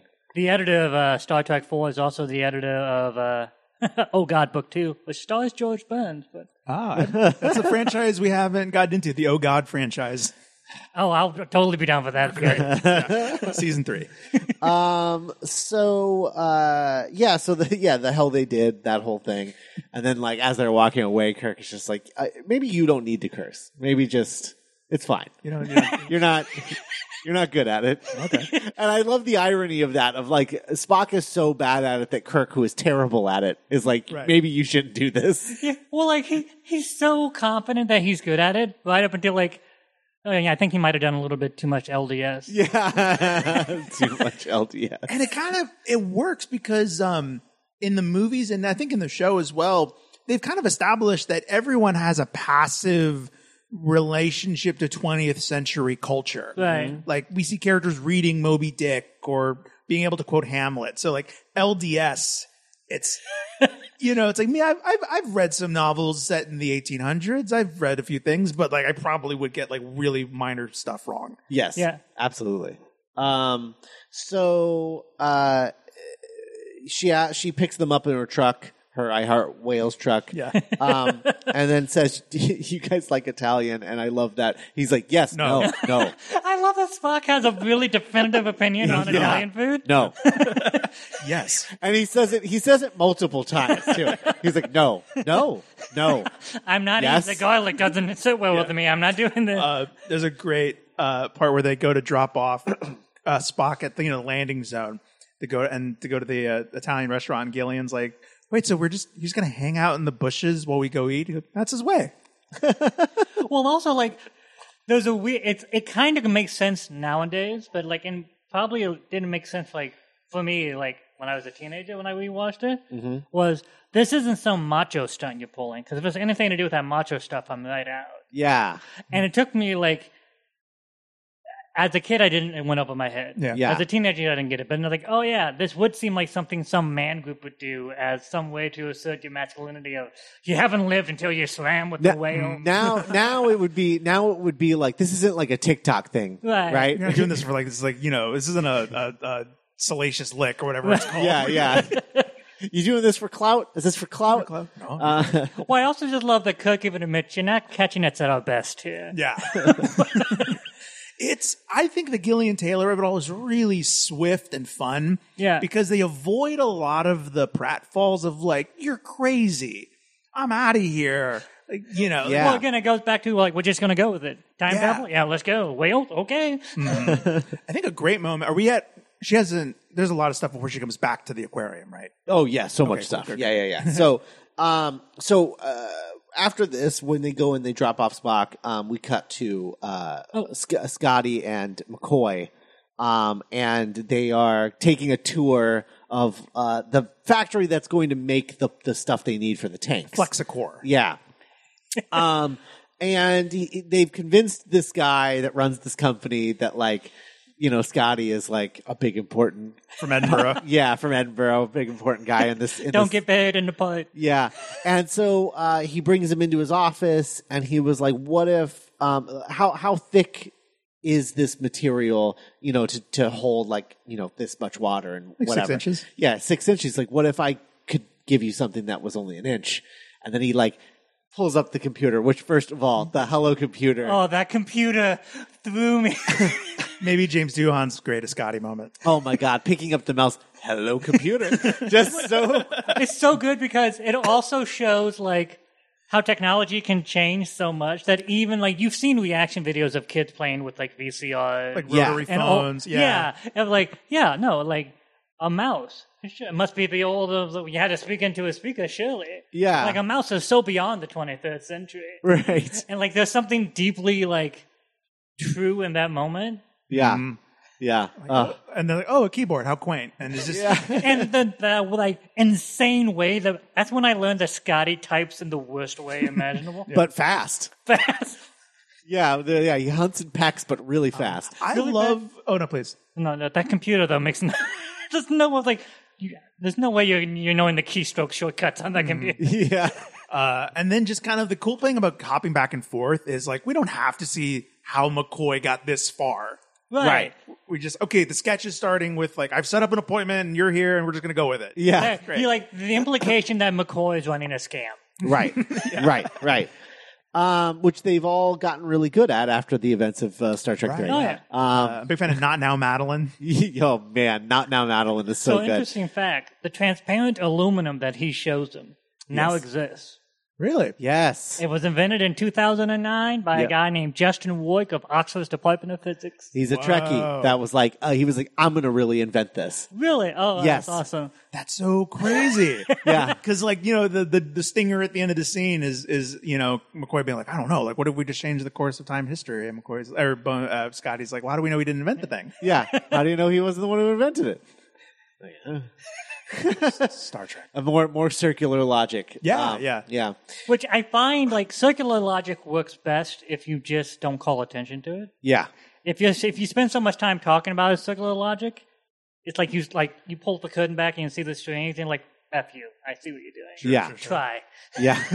then we get uh, the scene where they go out to dinner and she orders the pizza and they both get a Michelob. Not just any pizza. Yeah. The, the Michelob is is weird. You're right for calling out the Michelob. Okay. But the Uh, well, Michelob. for the 80s is yes. I have more. I have more on the Michelob that opened up a whole can of worms in my brain, but I, want to hear what you're going to say first. There's like a little small joke that I loved where she's like, I want a a large pizza with mushrooms and extra onions. And the waiter's like, good choice. Well, it's also like this might be. Is this the first time in the movies that we broach the post scarcity aspect of Star Trek? Kirk has an interesting reaction to drinking the Michelob. Well, that, That's what. Okay. All right. All right. All right. So that's that's my whole that's my whole thing. So I was just thinking about like like we you know they invented the replicators and then upon inventing the replicators in the history of of of you know Star Trek Earth um that basically stops famine and and starving Right. and and it, it it like sort of you know unilaterally equalizes the whole like every every country Right. Hmm. every whatever um and as a result of that, right, you can just go up to any replicator when you're hungry and you can, and it started like, it basically, they, they got rid of the economy as a result of this because they're just like, we don't have to make yeah, that's what I manufacturing. mean because he, men- he mentions there's no money. yeah, no one has to pay for anything. You can just do what you want to do that fulfills your life because you never have to worry about money because you're always going to have a roof over your head. You're always going to have clothes. Right. You know, as long as you're replicator. contr- as long as you're contributing to society. And I think even in Strange New Worlds, I think they even mentioned specifically like, don't people take advantage of that? And he's like, yeah, sure, but like whatever. Right, well, like it doesn't it doesn't the thing of, matter. Like, in the- well, well, like in the conversations today when people talk about uh, social welfare and that Yeah. uh, elements, so, like people will take advantage of it. It's like, yeah, you're always going to have someone take advantage of it. Yeah. The point is that that that, that negate the wo- good it We've- does for the other 50 billion. we have people taking advantage of capitalism right, Right. now. right yeah we you know go- our culture we live in this really spiteful like no you gotta you gotta hurt you gotta Right. earn it Right. why should you get but yeah i guess kind of the, the dream of star trek is wouldn't it be great to live in a society where we weren't that yeah. yeah sure some people Well, me, some friends of mine went on to a road trip to Maine. We were camping in Maine, and Mm-hmm. we were driving around, and we saw people who had uh, wood, quarts of wood outside. Like, drop your money off here and take as much wood as you want. Like Hmm. five dollar, five dollars a bundle. and someone's like, "Well, someone people would just steal the wood." And then some- one of my other friends like, "Yeah, but they don't care. It's, they're not using the wood. Right, right. You right. can leave the money or not, but the wood is free." Yeah, yeah. So, so all of this being said is like I think about this. and I was like, wow, what an amazing world, right? Like you don't have to spend money on anything, all this, and you can still go to restaurants, right? But Right. they're doing it for the love of the cooking, like the Right. art of cooking, Deep Space Nine has a whole thing about the dad owns a gumbo shop. right? But you don't you don't pay for anything, right? You just get to eat. You you get to eat there um, because it's what he contributes to, like the Federation of Planets or whatever. So, but like I'm thinking about how his reaction to drinking that Michelob, and I was like, I was like, well. it's not suggesting that there isn't beer in the future. I know that there's beer. Like they talk about Romulan ale, right? Like Right. so like there's there's ale. there's and- libations and yeah, yeah, yeah. So like it's not that. And then I was just thinking like is the, when you go to a replicator and you're like, I want a beer. What comes out? What kind of beer comes out? Right. And like, what are all the different var- like now? Like, you don't go up and say I want a Coors because there's no brands because there's no capitalism. Right. Right. So then it's like, well, like, is there Pepsi or is there Coke or is it just Soda. so like, what, like so they, it just like got my I was like reeling from the fact that like wait wait wait what, what how did the replicators work in terms of like the specificity of recipes? Well, like there have been some Star Trek episodes that bring that up, not like uh, to like wrestle with the idea, but to simply say replicator food tastes different than real food. simply Uh-huh. Yeah. because it's being replicated. right right right. It, you- like the flavors are going to be different. And Yeah. also, p- probably less spicy, less seasoning. yeah yeah. And you know the concept of uh, you know not to say capitulation breeds innovation on Maine, but like you know the, the the concept of like differing soda formulas is like we want to beat the competition. Well, but it's not even that. It's that the other formula is copywritten. Oh, okay. yeah, you can't use the same Yeah. formula because that's illegal. Right, the formula for Coke and whatnot. Right right right. So, like, yeah, but like the idea, like him drinking a Michelob, I'm like, oh, this is this is different than capital B beer. right. Yeah. Because I don't even think I don't even know that it was like meant to be like a joke about like oh Michelob is bad or Right. or or anything like that. I think it's literally just like oh like it's Shatner being like I would react to this because I've never tasted beer Right. that tastes like this. This is different. Yeah. like, yeah, it's it's really cool. I want to know because whether that was a Shatner idea or a Nimoy direction, Yeah. those are both dudes who have been in this world for like 20 Right. years, so like they would know. Right. Like, Well, and also like there's a once that in that same scene, she's like, "You're very observant," and I'm like, "Ma'am, no, he's not. You you're clearly distressed. it's the only thing you've ever talked about. Well, you're not only that, but like you you're clearly distressed about that." so the whales. Oh, how did you know? I I love that he he says he tells her the truth and says like I'm from the 23rd century, like you know whatever. Says the whole thing. And then she has to drive him home. Like that's to the park. Like I think I think that's like my favorite part is that she is such a nice person that she's like, You just told me the craziest thing I've ever heard in my entire life. you didn't try to kill me, Oh. and so- now I have to take you back to the park where apparently you live. Oh, Um, There's another right before the uh so when he finds out about um oh what does he do that makes him like oh time to leave? What's the discovery that he gets? Is it Chekhov being injured or like the Um, it's it's that they're leaving at noon tomorrow. The whales are leaving the next day at noon. Oh. yes yeah, Yeah. because no one told her they were doing because she'd make a big updo- yes Yeah. And, Well, like, they're they're leaving. They told her noon tomorrow. Right. Mm-hmm. They're actually Already. being taken out now, Right. like in the middle of the night. and so when Kirk finds out oh no they're doing a new tomorrow we have to act fast and so they get up to leave and the waiter comes with her two horrible pizzas Yeah, no, those things looked not at all appetizing. and uh I mean, it looked like an '80s pizza. I'll be honest. '80s pizza looked. I don't know how anybody ate pizza in the '80s. Which is odd because I did it for like at least a decade. At least. Like, because even when I think of like ET, which is like another like big pizza scene Yeah. I can think of from the '80s, Mm-hmm. that pizza doesn't look good. yeah. uh, pizza in 1990s, I think. Uh, Ninja Turtles 2, Secret of the Ooze. Yeah. It's some good looking pizza. That's good looking pizza. But- That's true. So the waiter's like, hey, the who- technology's come a long way. who's who's going to pay for this? And Gillian Taylor is like, w- well, I don't- they don't have money in the 23rd century. And Kirk's like, well, we don't. like, he had. I know you have money in your pocket. Right, but again, not much. Right. So we're like 15 Not bucks. enough to cover however much that is. So Gillian pays for the pizza and then drives this crazy guy home and drops him off at the park. Yeah. Um, and then uh, presumably goes home, gets some sleep, goes to the aquarium in the morning, and he's like, "We sent him off already. We thought it would be easier for you." Slaps the shit out of her boss. yeah, gets gets slapped. Um, and then uh, But boss, by the way, really condescending. yeah, yeah, yeah, big time. Uh, and then goes off to to get uh, to get Kirk. Really condescending, and, and also like, dude, are you not like?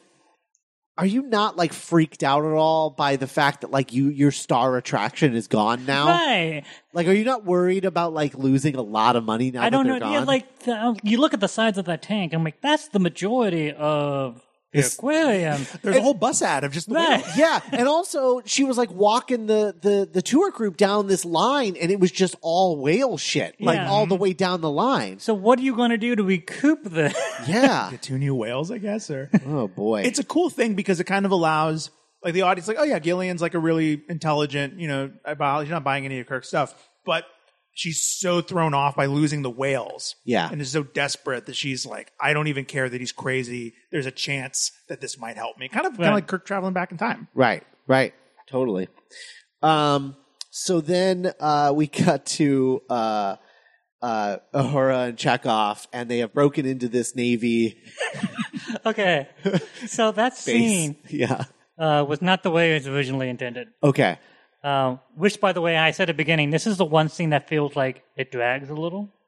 Oh, They're on the, okay. when they're on the the, the, The ship, yeah, Enterprise. because like the, the pacing's off. It does feel a little off. Yeah, it does. Like it doesn't kill the movie or anything. It's just like the movie itself has been just going so well. Like even the camera work is weird. yeah. Because even when um when they first meet uh Marion again oh, uh, with the Isle of Wales truck, the editing and the way the camera moves is actually very good in terms of like just keeping motion Yeah. going. Hmm. It's really tightly shot in a way that makes me wonder if the location didn't look the way they wanted it to look. Like it didn't actually Um, look the- anything the- like a the- military. The base. military didn't go the way they wanted. They, it. yeah, Yeah. they do So- call it the Enterprise. Yeah, because they make them look like idiots, and they hate that. Yeah. Yeah. Um. Yeah. Go ahead. or the interior is the USS Ranger. Yeah. Because Okay. the Enterprise is at sea, yeah. Ah. It was on active duty at the time. which makes this is why it doesn't make sense. So, so the Enterprise is out at sea, so they're going to use the Ranger. The U.S. Navy is absolutely unhappy with how this scene is set up because it makes them look stupid. Yep. And because they cannot abide the fact that pe- invaders from the 23rd century should not should not so easily defeat us. I'm like, "They're from the 23rd century, of course they should. But that's beside the point. And It's a- and one's a risky. Right.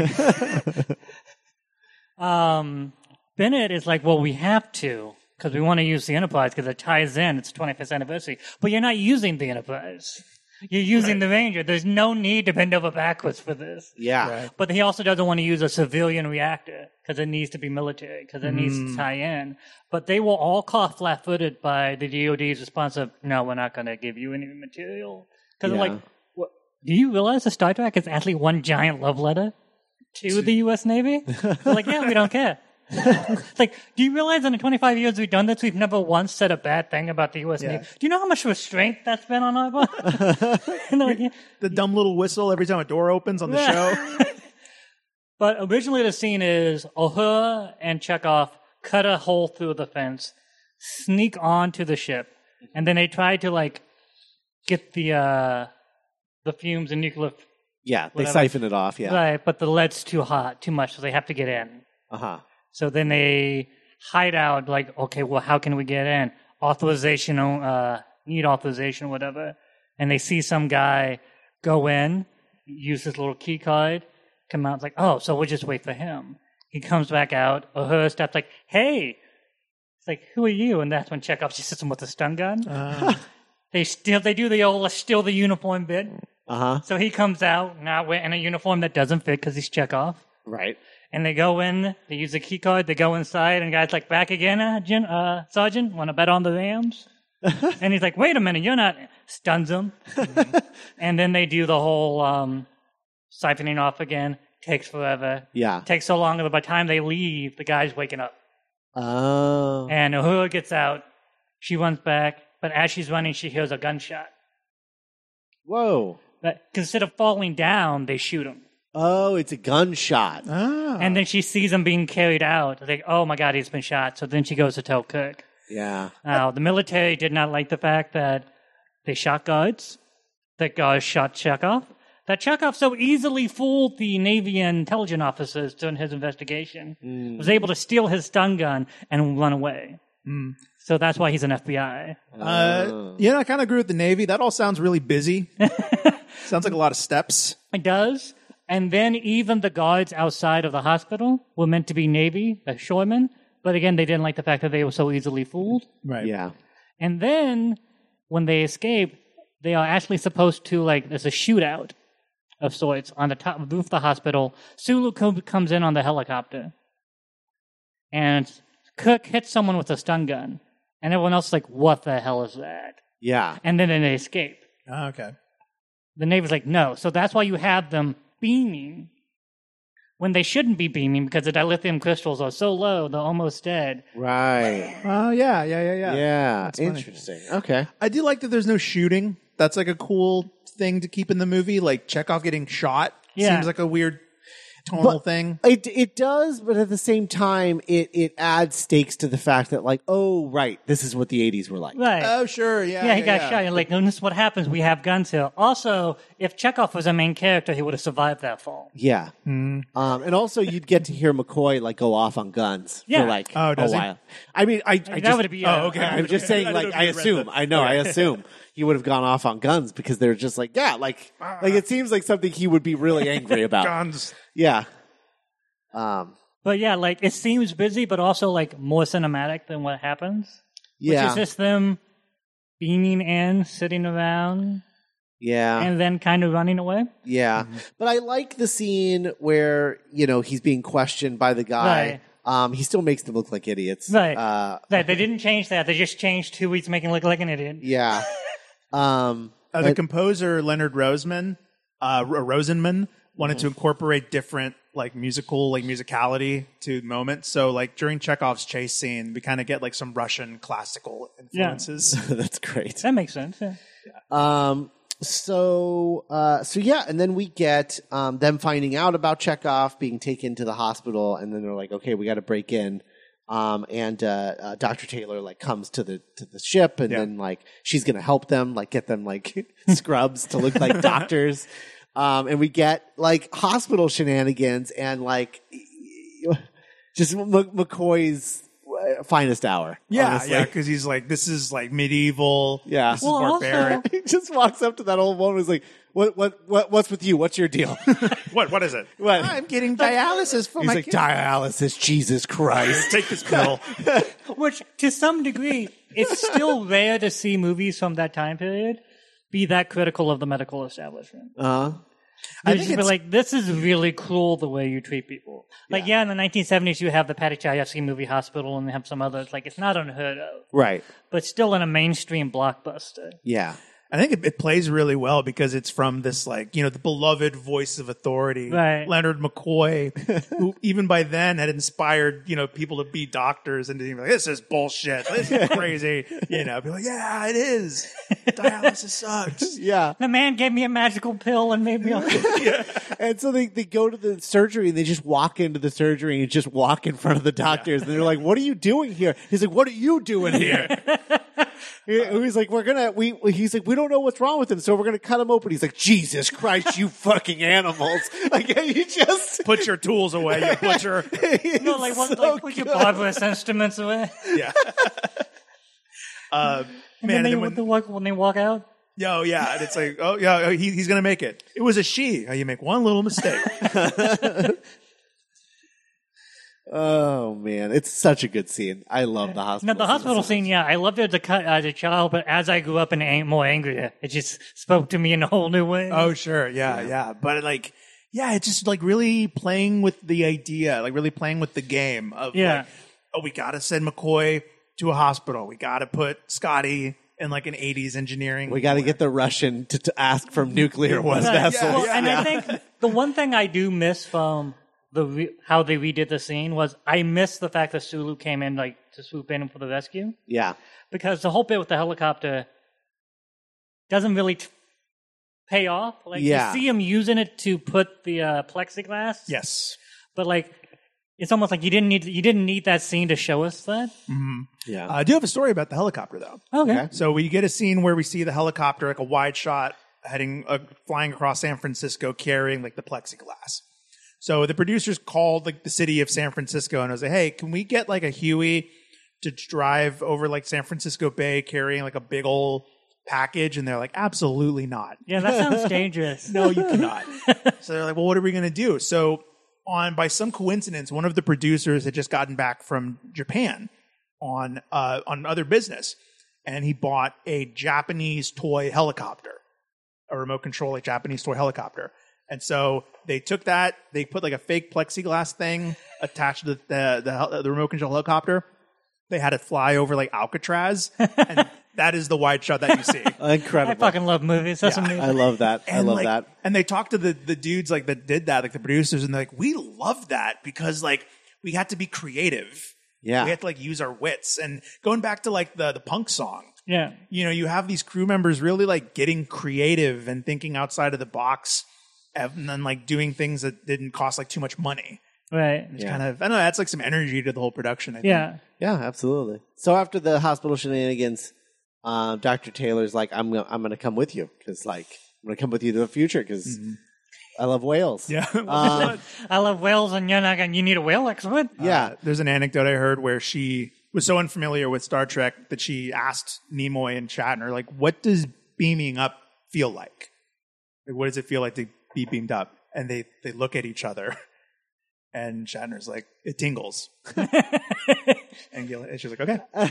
Well, okay. So earlier when I joked about is the future walkable, Mm-hmm. Mhm. how mass used are transporters? Right. Is what I'm asking. Like, because you have to use them to get on and off a ship, apparently, because Mm-hmm. they have no plank or anything. You just- Well, no, th- th- this is because they don't want to open the plank because then that'll that'll cease the uh, the the cloaking device. They have to stay cloaked. Right. No, like I just mean like in starships in general. Oh yeah, well, well, like this one lands. Right. That's So- like that because the Klingon bird of prey. Yeah, yeah. Um, and so that's the only reason they're doing the transporting there. But like, yeah, with other ships, they don't want to land the ship every time because it's a Right. big hassle. Well, the But part- like I'm wondering like if Earth has them. Like, do you beam up like? Yeah, yeah, because you beam up to. Um, I think you like. Didn't they do this in the first Right, one? but do you beam to Wendy's?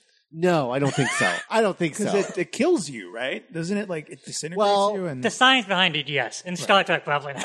because yeah. like, oh, the, go- so the part where Gillian like Yes. grabs Kirk, yes, Yeah. I'm like, man, you, you, you were putting a lot of. I went, my mind flashed right back to the first movie. Yes, Or, like, uh huh. Those two There's people. a Stephen King story about that, I think. Oh, Or is it Ray Bradbury or both? It's both. I think it's both, but yeah, the jaunt is a Stephen King. we- It's, we've brought it up before. I was, I was fully expecting, yeah, like, oh, Captain's back. Oh my god, it's like a blob of flesh. I love whales. Like the old Spaceballs joke. when My head's on backwards. yeah, you all shoot it with a gun. Uh, so anyway, like it or not, she's coming with him. Yeah, Um, and she had no loved ones. She was like, I have nobody. I I have have. nothing here. I only love those goddamn whales. I go where they go. so they go up to Alaska, um, where they where they let them out, let them out, um, and they're basically having to like beat whalers because the second they're in the water, whalers are like, hell yeah, Yeah, two whales.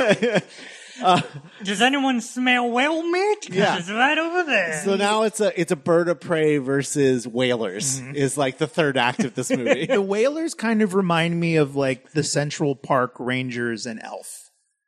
okay. sure. You know, like kind of the closest the movie comes to having like a villain. yeah. Right. You know, like oh, they, the whalers are bad people, and it's okay if they get like defeated or outsmarted. You know, Well, yeah, because nothing happens to the whalers. They just see a Cleon burn a prey to Whoa. yeah. No, they don't even get like you know a big wave doesn't take out their boat or Right. anything. Even you know, Yeah.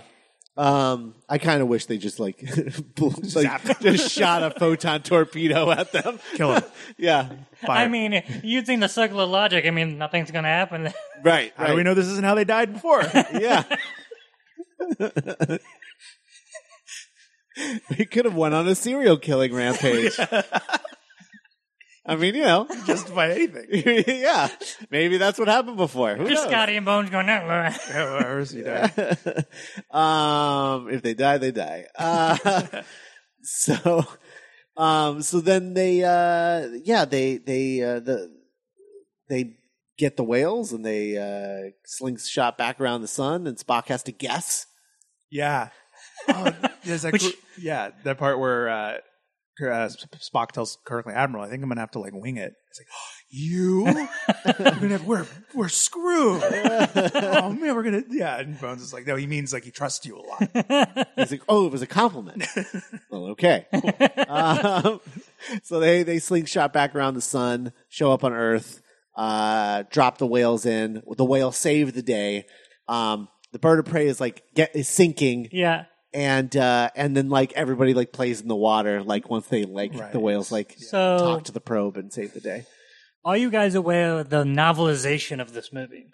Um, no, but is this connected to originally there was some, the, the Par- Paramount and uh, Meyer and Nimoy argued a lot over whether or not there should be subtitles. Yeah. So they actually do have in the novelization dialogue exchange between the whales and the probe. Wow.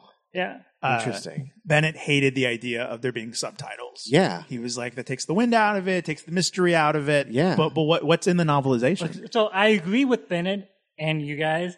For the movie, it would be a horrible idea. Yeah. But for a book, it's a really good idea. Sure. Uh-huh. Yeah. I think visually it doesn't work. I think literally it does. Yeah. How do you describe what happens in prose? Right. You know? Yeah. Uh, let's see. The whales, let's see. The probe. Why did you remain silent for so long? The whales. Uh, what do you mean? Well, like, what, what are you talking about? Like, they just sort of respond in disbelief. And the probe was like, Where were you? We were not here, they replied. But now we have returned. We cannot explain, traveler, because we do not yet understand all that has happened to us. By us, the traveler understood them to mean themselves as individuals and all their kind for millions of years in the past. By their song, it recognized them as youth. Who are you? It asked. Where are the others? Where are the elders? They are gone, the whale sang with sadness. They have passed into the deep. They have vanished upon white shores. We alone survive. Your song is simple, the traveler said. It was not above petulance. Where are the tales you have invented and all this time? And where are the stories of your families? They are lost, replied the whale song. All lost. We must begin again. We must evolve our civilization again. We have no other answer. The traveler hesitated and wondered if perhaps it should sterilize the planet anyway, despite the presence of the untaught singing youths. But if it began a new evolution here, the planet would be as silent at least as long as it would have taken the traveler to circumscribe the galaxy. The traveler would have to endure the pain of the will's silence. Organic evolution required so much time. Besides, the traveler possessed very little cruelty. It could consider destroying the young. It could consider destroying the young singers, but the conception caused such distress. It abandoned the idea.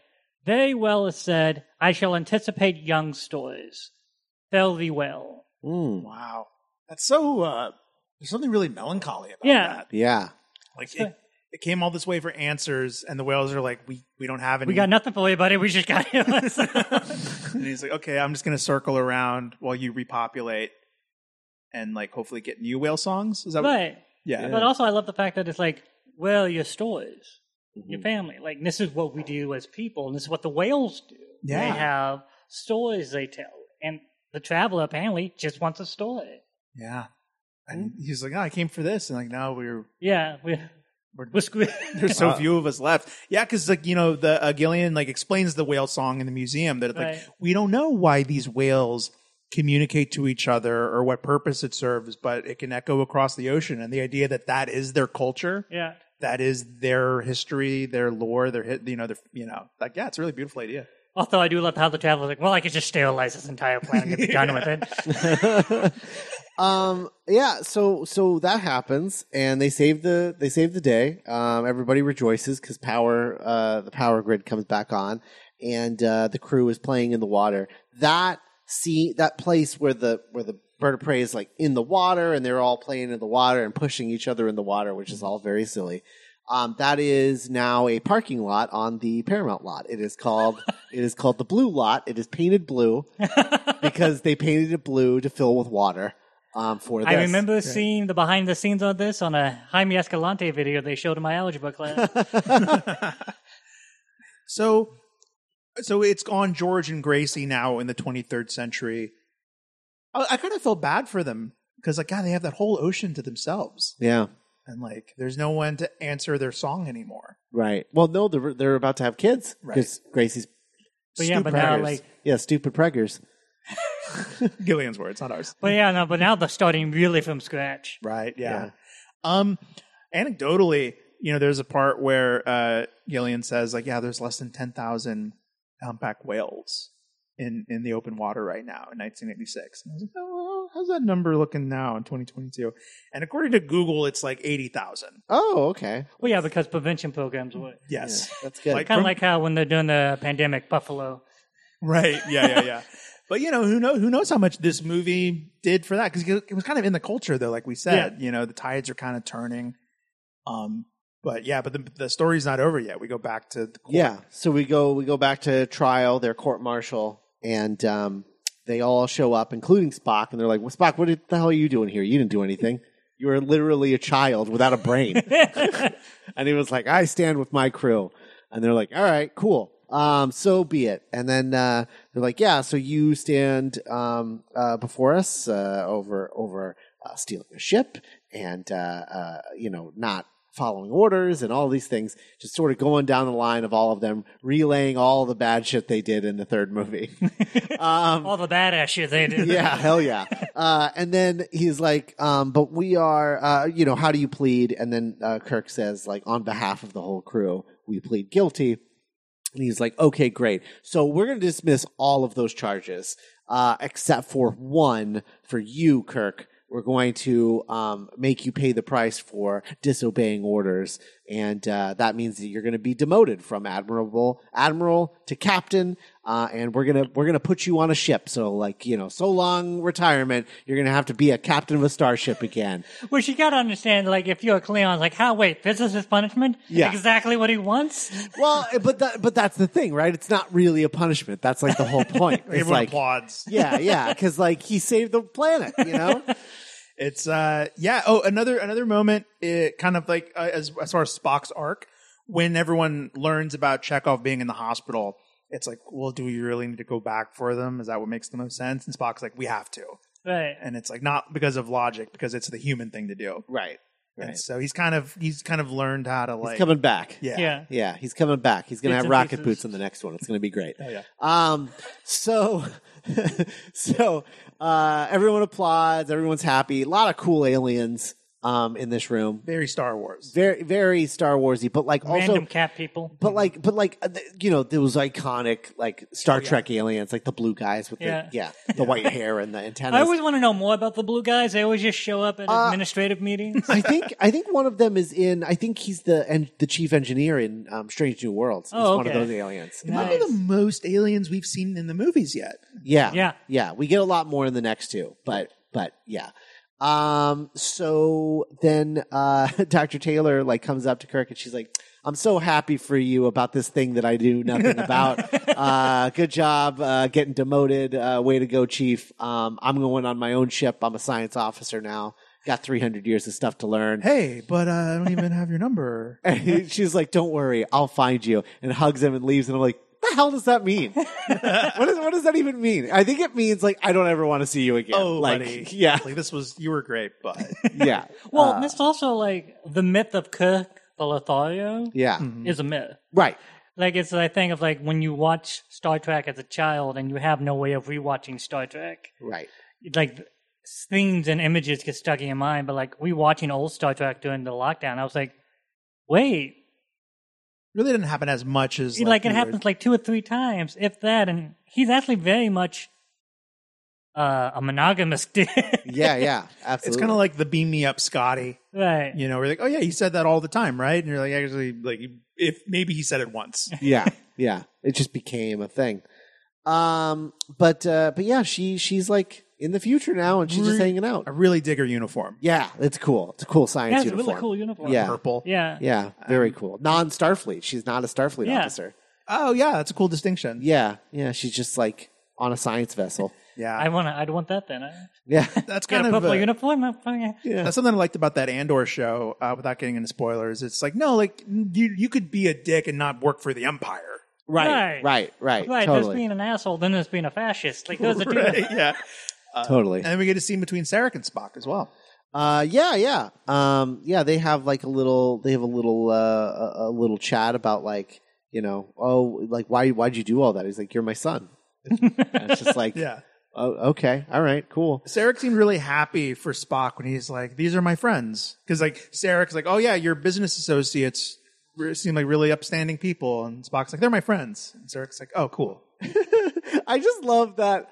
I, I love how much of a like child and dad and like the two of them have together.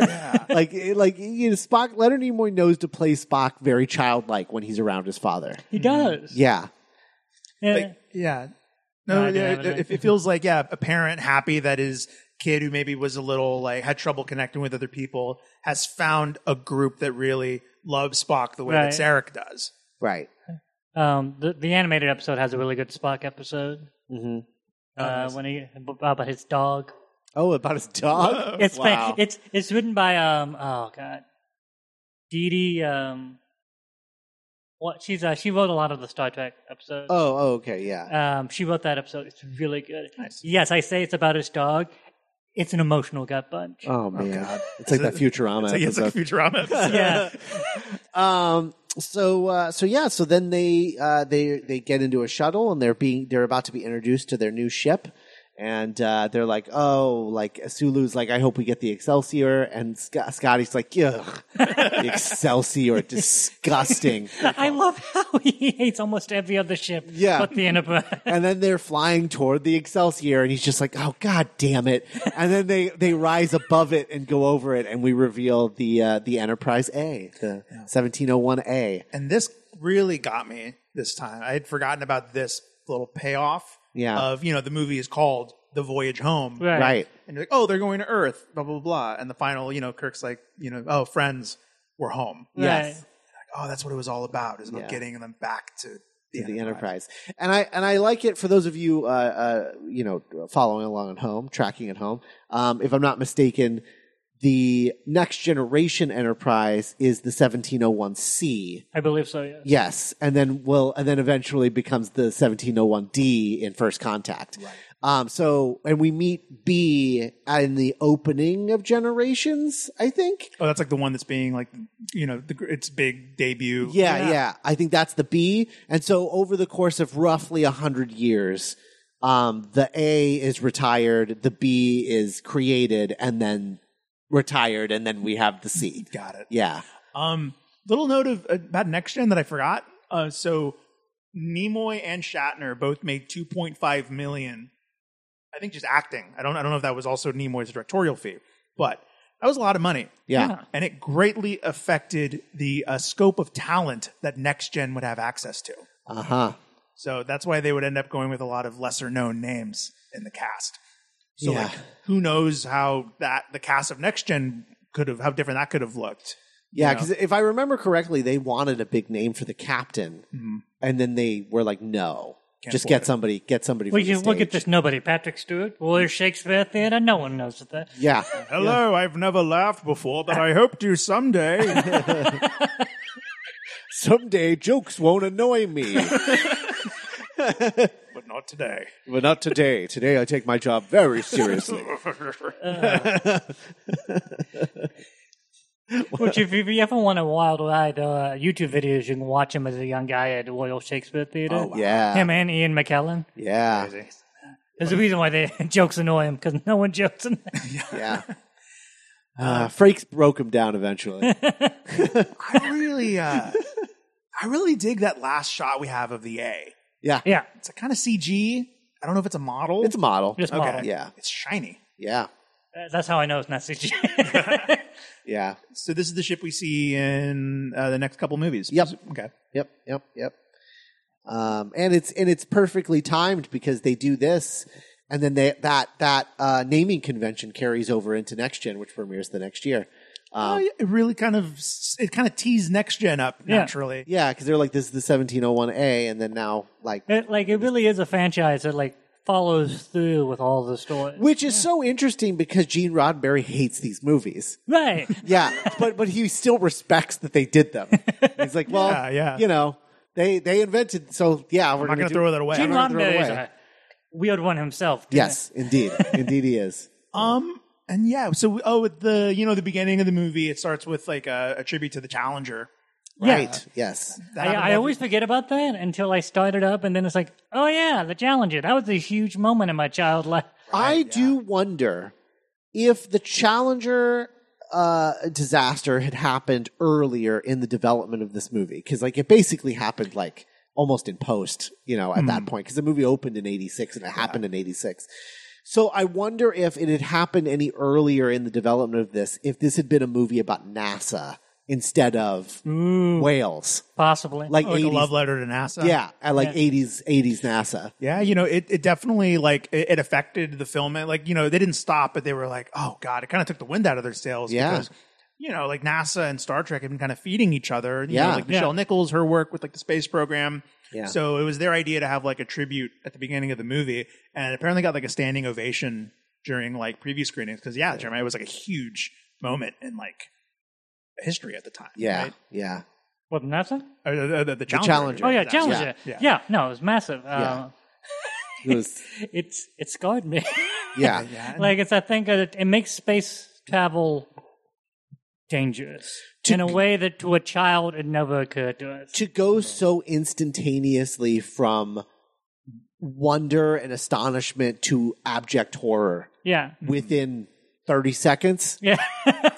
right. i yeah. mean that's that's that that affects you yeah I'm big like, time. there's a reason why after that my teachers stopped showing the space launching. yeah Yeah, and like it, it is it's interesting that Star Trek made such a point of paying tribute to you know those the men and women lost on that day Yeah. because it it had an effect on our national relationship with space travel Yeah. for a long time. Star Trek being like the dream, the optimistic, like look at what we can do, yeah and like I don't know, it's seeing its reaction. We've gotten away from that a lot. right, yeah, and we're kind of just now in 2022, 2023, starting to see like you know the Artemis project and you know I I would uh if they do uh, another Kelvin movie and they decide to have time travel, which they seem to keep like hinting at every time they're like in development on a new s- Kelvin sequel because there was that the one with his dad that was going to be a time travel thing, yeah. uh, but it was going to be like early days Starfleet kind of thing versus you know Wasn't Uh, that what Enterprise was trying to be, or was that something it started to at the end uh early days. The show. of the Federation? Oh yeah, no, that's that's what that was. Yeah, Okay. Um, but like it, it, it, you know, the the idea of doing like a voyage home with like about like NASA and stuff. Yeah. Oh yeah. Yeah, with that crew, Oh, because like I think would be a lot of. I mean, think about the cast they have. We know Chris Pine is good at comedy. We know that Carl Urban, Leonard, uh, Zachary Quinto, Simon Pegg, Yeah. Zoe Saldana, John Cho. Yeah. like that's a cast that really could like have fun in a low stakes. They have so much charisma in that cast. If they did a NASA homage, it would change the course. of- yeah. Yeah, like I guarantee you, like we'd have like bills opening up to fund NASA. Because I Yeah. think, like, you know, and we'll talk about Beyond when we get to it, but I think a, a large portion of audience, general audiences, saw the trailer for Beyond and were like, what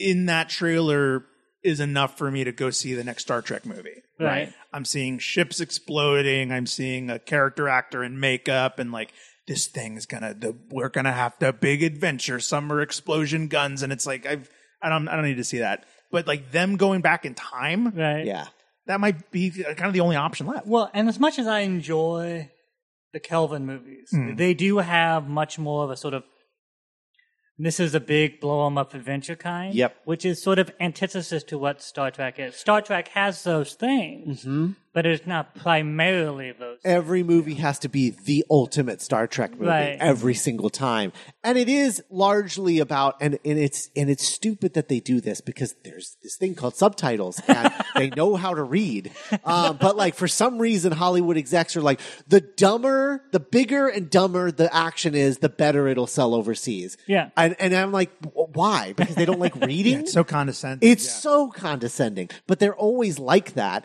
And I'm also just sort of like, wh- make a cheap Star Trek movie, Right. Make a cheap Star Trek movie, get the primary primary amount of money out of your domestic box office, like the primary profit, and then the international should just be. It's not the. It shouldn't be the primary amount of money you're Right. making. It should be the cherry on top. Yeah. You know. But when these movies are like two hundred million dollars, Exactly. Yeah. and it's like, well, now we need to open big in China, or yeah, uh, Puerto Rico, and Just Russia. Make, it, make like, a- like an eighty million dollar Star Trek movie, Right. You Yeah. would make buku profit on that. from the from the, from the Star Trek fan base alone because Yeah. they will cry and bemoan anything. They're like Star Wars fans. They'll gnash their teeth, but they'll see the damn thing fifty times. Yep. Sure, yeah. The amount of people who hated Last Jedi by saw it twenty times in theaters. Man, if you don't like it, don't see it. Yeah. Mm-hmm. Yeah, yeah. So, right. and I, it'll be so interesting when this when the next Kelvin movie finally is released because it'll be interesting to see how all of the CBS Paramount content Yeah. is that brought any new people into the fold, you know? Yeah. Right. Yeah. Because the thing about Strange New Worlds is just like it, it it literally is like watching a Star Trek movie every week. Right. Yeah. I mean, it is it's crazy. Really? Yes. Oh God, it's so good. Um, and the budget is so enormous that I mean, it's like it's like every episode probably costs like between eight to fifteen million dollars. I mean, it's crazy. Mm-hmm. um, so so like, but yeah, I you know, I, I I want another Kelvin movie, but then at the same time, it's just like, well, but we're getting like the best Star Trek we've had in thirty years on Strange Right. New Worlds. Yeah, it's so that thing fed of up. like we have a lot of Star Trek on TV. Yeah. Do I really want a J.J. Abrams Star Trek movie? Right. No. Yeah, Yeah. like like what are fans not getting out of Discovery, Strange New Worlds, Picard, Right. Lower Decks, Right. the animated one with Janeway, and Right. with Yeah. the kids, Yeah. you know, But I do like that crew. I like their chemistry. I love that crew. That's the I thing. I never saw the second one. uh, Into Darkness. Yeah. yeah it's probably the weakest of the three. Yeah, but it still has like fun, like character Right. dynamics. Like I love three. I saw three. Very Yeah. close surprise. But the first one ends with, "Oh my god, the possibilities are endless." And then the second one came out of, "We're going to redo the second Star Trek movie," and I was like, yeah, no, understandable. yeah, yeah. Um, and we'll yeah, because like the best moments of two that I remember are like the little character moments. Yeah. You know, like, "You- you guys are having a fight. What is it even like? right. That's very very true. Um, all right. Well, thanks for joining us, Jeremiah. "Thanks for having me." Once again, um, tell people again where they can uh, find your writing and uh, your voice on other podcasts. Um, so I write for a site called The Phantomentals. I'm a movie critic. Mhm. I also have a Twitter account j at jshemanfiction.com. Uh, don't know why I did the dot com. I'm old. uh, the J is the letter, not the name. Uh-huh. And uh, Phantomentals. And I have a podcast called Beneath the Critic. Uh, Beneath the. Uh, can't even remember my own podcast. Beneath the screen of the Ultra Critics. Uh huh. And talk with my co-host Thad and Kid, and we just talk movies. Yeah. Uh, last one we did, we did. Um, we haven't hasn't gone up yet. But we talked about teen sex comedies. Mm-hmm. Fast Times at Ridgemont High and uh, Hollywood Nights. Oh. Scott Baio and Michelle Pfeiffer. Yeah. Wow. wow. Um, but yeah, uh, come on over to the site. We talk a lot about fundamental stuff, Mhm. uh, fan fandoms and stuff, Yeah. and a lot of stuff going on with Game of Thrones. Mm-hmm. I don't get into that because that's not my area. I just do movies. Yeah. All right. Very Check that cool. out. Very cool. Thanks for being on. Thanks for having me. We'll be back next week with Star Trek Five. The God, what does God want with the spaceship? Yep, final final frontier. Final Frontier, yeah. yes. Oh, Vulcans are near. It's wait, Klingons are near. It's Final Frontier, Th- or is it the opposite? It's the If opposite. Klingons aren't. If Klingons are, I don't remember what Okay. rhyme you came up with last time. We've already forgotten. Yeah. Uh yeah. Well, the first key was not to make it too complicated. yes, yeah. Yeah. Um so Final Frontier next week. Um Rocket Boots galore. directed by William Shatner, Hmm? Camping, singing. Yosemite. yep. Uh all right everybody. Talk to you next week. Bye. Bye. Have a good one.